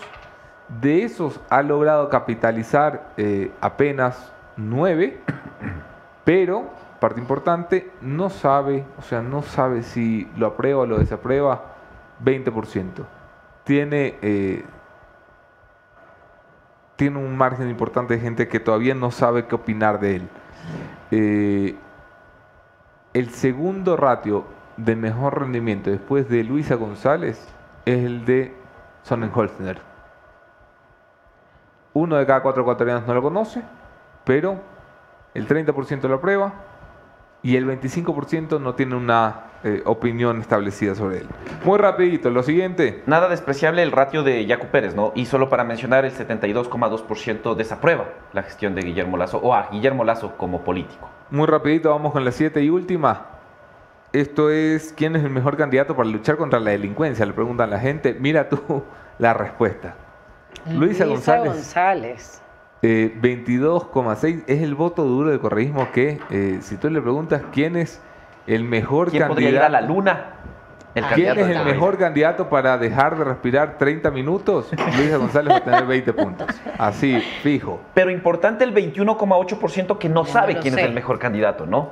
Claro, ahí está la disputa. Ahí está. Y, en- y el, y el ninguno también. Y entre ese no sabe ninguno. 14.8 de ninguno.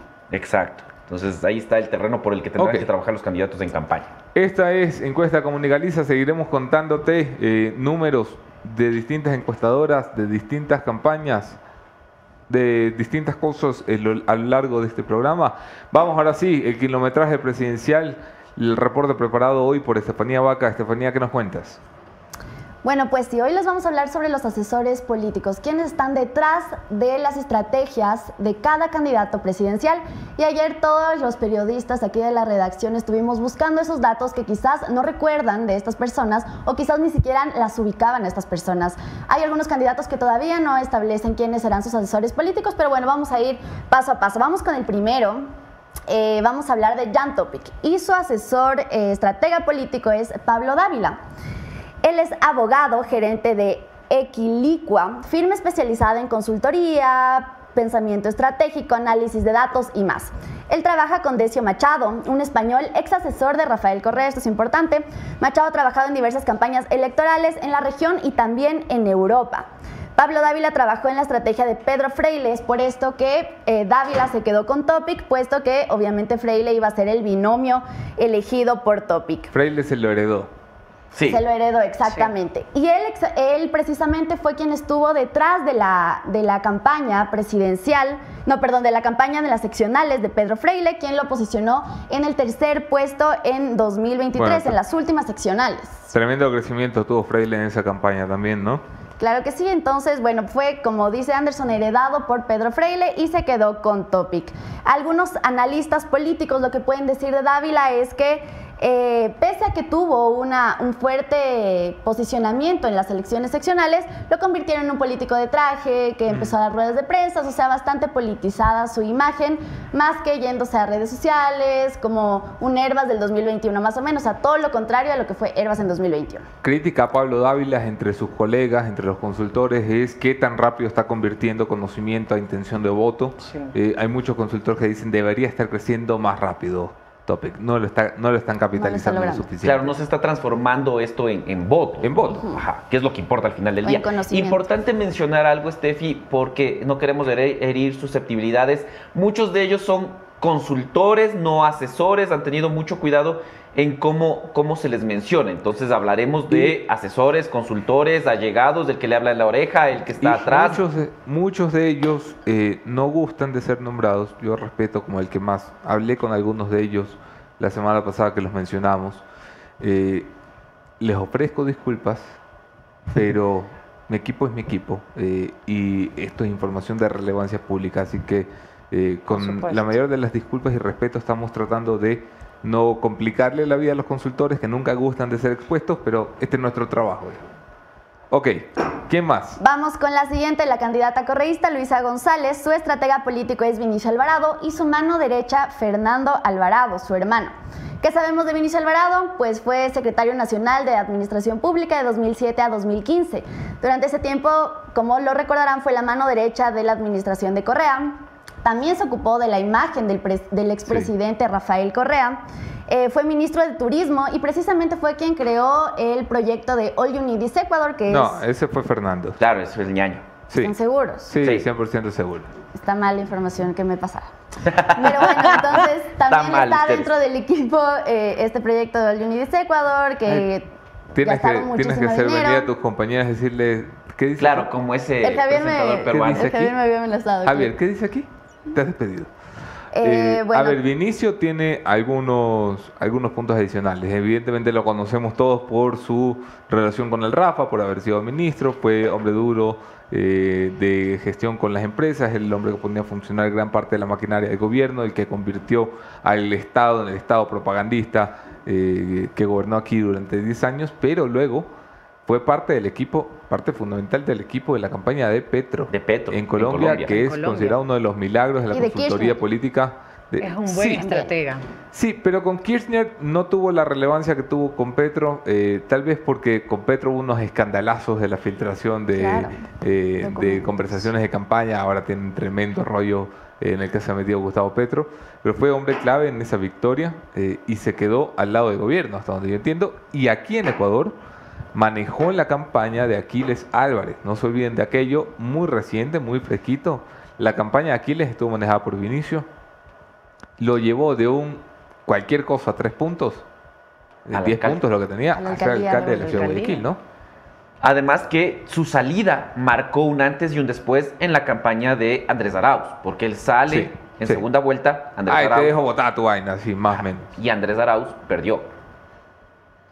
¿Qué más? Bueno, pasamos al siguiente, Otto Sonnenholzner. Eh, él no supo decir que no tiene una estrategia político y que por qué no ha designado, pese a que tiene varios asesorami- asesoramientos, dice que tiene eh, simpatizantes que lo, que lo ayudan igual a, a tener ideas de campaña, eh, también movimientos, etcétera, etcétera, pero dijo que no quiere herir susceptibilidades. Ahí viene la Aquí- noticia. Aquí la, Ahí la está. primicia que te habíamos advertido al inicio del programa. ¿ah? Si estás en Spotify, gracias por compartir esto. Nos ayudas a seguir siendo número uno en Spotify. Mira, directo de la fuente. La posta ha podido confirmar que se cayó la negociación. ¿Te acuerdas que veníamos días diciéndote está cerquita de cerrar Durán Barba con Otto? Durán Barba es el consultor ecuatoriano más prestigioso o de mayor cantidad de presidenciales eh, alcanzadas y trabajadas, sobre todo en territorio mexicano, eh, argentino y en la campaña presidencial del 2021, segunda vuelta de Guillermo Lazo. Estaba a punto de cerrar con Otto, se ha caído. No se ha caído de la, se ha caído el acuerdo. Eso es toda la información que tenemos. No sabemos por qué se cayó, pero sabemos que se cayó. Por eso podemos decirlo. Se cayó la negociación de Durán Balba con Otto. Y es una es un tema sensible, ¿no? Porque Es un se tema estaba muy apostando sensible, mucho. claro. Ayer Otto eh, presentaba también su imagen de campaña en un video bastante eh, entretenido en TikTok, pero evidentemente estará gente detrás. Hablábamos del otro día de Víctor, se me fue el apellido, que también estuvo con Víctor Bukele. López. López, que, que también López, sonaba dentro del equipo. Y A ver, hay mucha gente que le, Le le, le da atribuyen ideas a el triunfo Otto. a Bukele también, no a Víctor López. ¿Qué cosa, perdón? Que le atribuyen el triunfo a Víctor López como buen estratega de Bukele. Sí, eso no es tan cierto como, como suena, pero sí estuvo en la campaña de, de Bukele. Estuvo ahí. Estuvo ahí. Sí, o sea, fue parte de la campaña, pero no es que, eh, como bien señala Moni, en la industria se le atribuye eh, una, un mérito que en realidad le pertenece a otro, a otro consultor político, sin desmerecer, por supuesto, el trabajo de Víctor, eh, que habrá estado allí. Eh, Otto sin estratega. Me parece un momento incómodo para estar sin estratega. Estamos a, ¿qué? ¿80 días? Ah, no menos. O más bien a- dijo que tiene varios, 70 pero no días. quiere designar a uno como tal para no herir susceptibilidades. O sea, Eso les está cuidando el corazoncito. Qué dulce. Qué Claro. dulce que es Otto, ¿no? Pero en 60 días hay elecciones, mejor. Sí. Deje la se puede decir que tiene varios en realidad. ¿Quién más tenemos? Continuamos con Yacu Pérez. Él tampoco tiene estratega político, pero vamos a analizar el perfil de su consultor político, que precisamente es Gustavo Larrea, el dueño del Partido Democracia Sí, por el que va precisamente Yacu. El En- dueño, qué mala que es, ¿no? El dueño, claro. Lo va el dueño. El dueño. Larrea fue parte de los fundadores del movimiento Alianza País en 2006, ya que ocupó el cargo de ministro de gobierno en 2007. Asimismo, fue uno de los primeros en distanciarse de Correa y crítico del expresidente también. Fue candidato presidencial en 2021, sin embargo, tuvo una aceptación demasiado baja, no pasó del 0.51% en la votación y su resultado más alto fue en Esmeraldas con 1.6% de todo el Ecuador. No se dio por vencido con su partido y apoyó a la candidatura de Andrés Páez para las seccionales, las últimas seccionales, y la ha dicho que en el caso de que gane Yacu Pérez no ocupará ningún ministerio porque no es de su interés político. Ok, Gustavo Larrea, peso pesado, no necesita demasiada presentación. Fue ministro de gobierno del presidente Rafael Correa, el hombre encargado de desmantelar el Congreso de los Manteles. Eh, es, es un cuco viejo de la política. Vos te acordarás, y a lo mejor la, la mayoría de la audiencia no, que él dijo cuando se lanzaba Lenín Moreno, Lenín Moreno es nuestro candidato. Claro, Y todos, no, ¿qué pasó? ¿Qué es la- el tiempo le dio la razón. claro, sí. no sí, era sí, el sí, candidato del correísmo, era el candidato de Gustavo Claro, y, y es uno de los artífices de la consulta popular que termina por enterrar a Rafael Correa como candidato a la presidencia de la República. No es nada despreciable la experiencia de don Claro. Gustavo. Hoy está a invitarlo, Gustavo, ¿no? Lo- le he escrito y le he llamado varias veces, ojalá ya nos pare bola. Ah, te di bloqueado. O sea, yo también te tengo bloqueado. La Moni también. Moni, tú lo tienes bloqueado, Javi. No, no, no. Por favor, No, no. procedamos todos a Ya te bloquear voy a Javi en este para que esté feliz. Para que Gustavo me desbloquee. Ok, ¿tenemos a alguien más? Claro que sí, tenemos a Daniel Novoa. Su estratega político es Jorge Santiago Barnes. Es un español Eh, experto en comunicación política, en creación y análisis de imágenes de políticos e instituciones, ha tenido varios cargos relacionados a estos temas en España, es el director del Centro Internacional de Gobierno y Marketing Político, director del Máster en Asesoramiento de Imagen y Consultoría Política de la Universidad Camilo José Cel en España, también ha sido parte del grupo de investigadores de comunicación política de España profesor universitario y comentarista político en redes sociales. Pudimos eh, investigar que Barnes ha sido asesor político dos veces, las dos en Honduras y son dos casos de éxito. El primero fue Manuel Zelaya, quien es el actual primer caballero de la historia de Honduras por su esposa Xiomara Castro. Barnes lo asesoró en 2005 cuando logró llegar a la presidencia y con un resultado buenísimo porque logró el 52% de aceptación ciudadana. En ese mismo año, pero en las seccionales, que fueron unos meses después, también logró eh, que Manuel, no, perdón, que donde está Rodolfo Padilla, un candidato a una alcaldía de una ciudad de Honduras, también llegue a la alcaldía con un 48%. Entonces, han sido dos casos de éxito y lo que pudimos investigar también es que tiene un lío legal en España en 2014. ¿Qué sabemos de esto? Pues periódicos de Salamanca publicaron que Barnes fue destituido como director del máster de asesoramiento de imagen y consultoría política por dar irregularmente premios y cargos. La Universidad Pontificia de Salamanca dijo que había firmado convenios con un instituto mexicano y que estaba creando una estructura paralela en beneficio propio.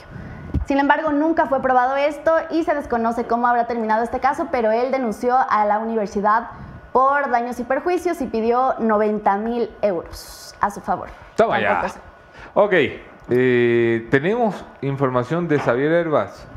¿Podemos decirle Xavier o Javier? ¿Cómo hay que decirle? Javier. Javier. Javier. bueno, él todavía no tiene estratega político tampoco. Ok. Pero dijo que en esta semana posiblemente. Te mantendremos al tanto enseguida de cómo van las cosas. Este es el reporte del kilometraje presidencial. Gran trabajo del equipo de la posta, gran trabajo de la redacción. Recuerda que es un experimento rara vez visto en un medio de comunicación. Toda la redacción tiene una candidatura a seguir. Hasta mi caballo Bolívar Armijos tiene seguimiento diario.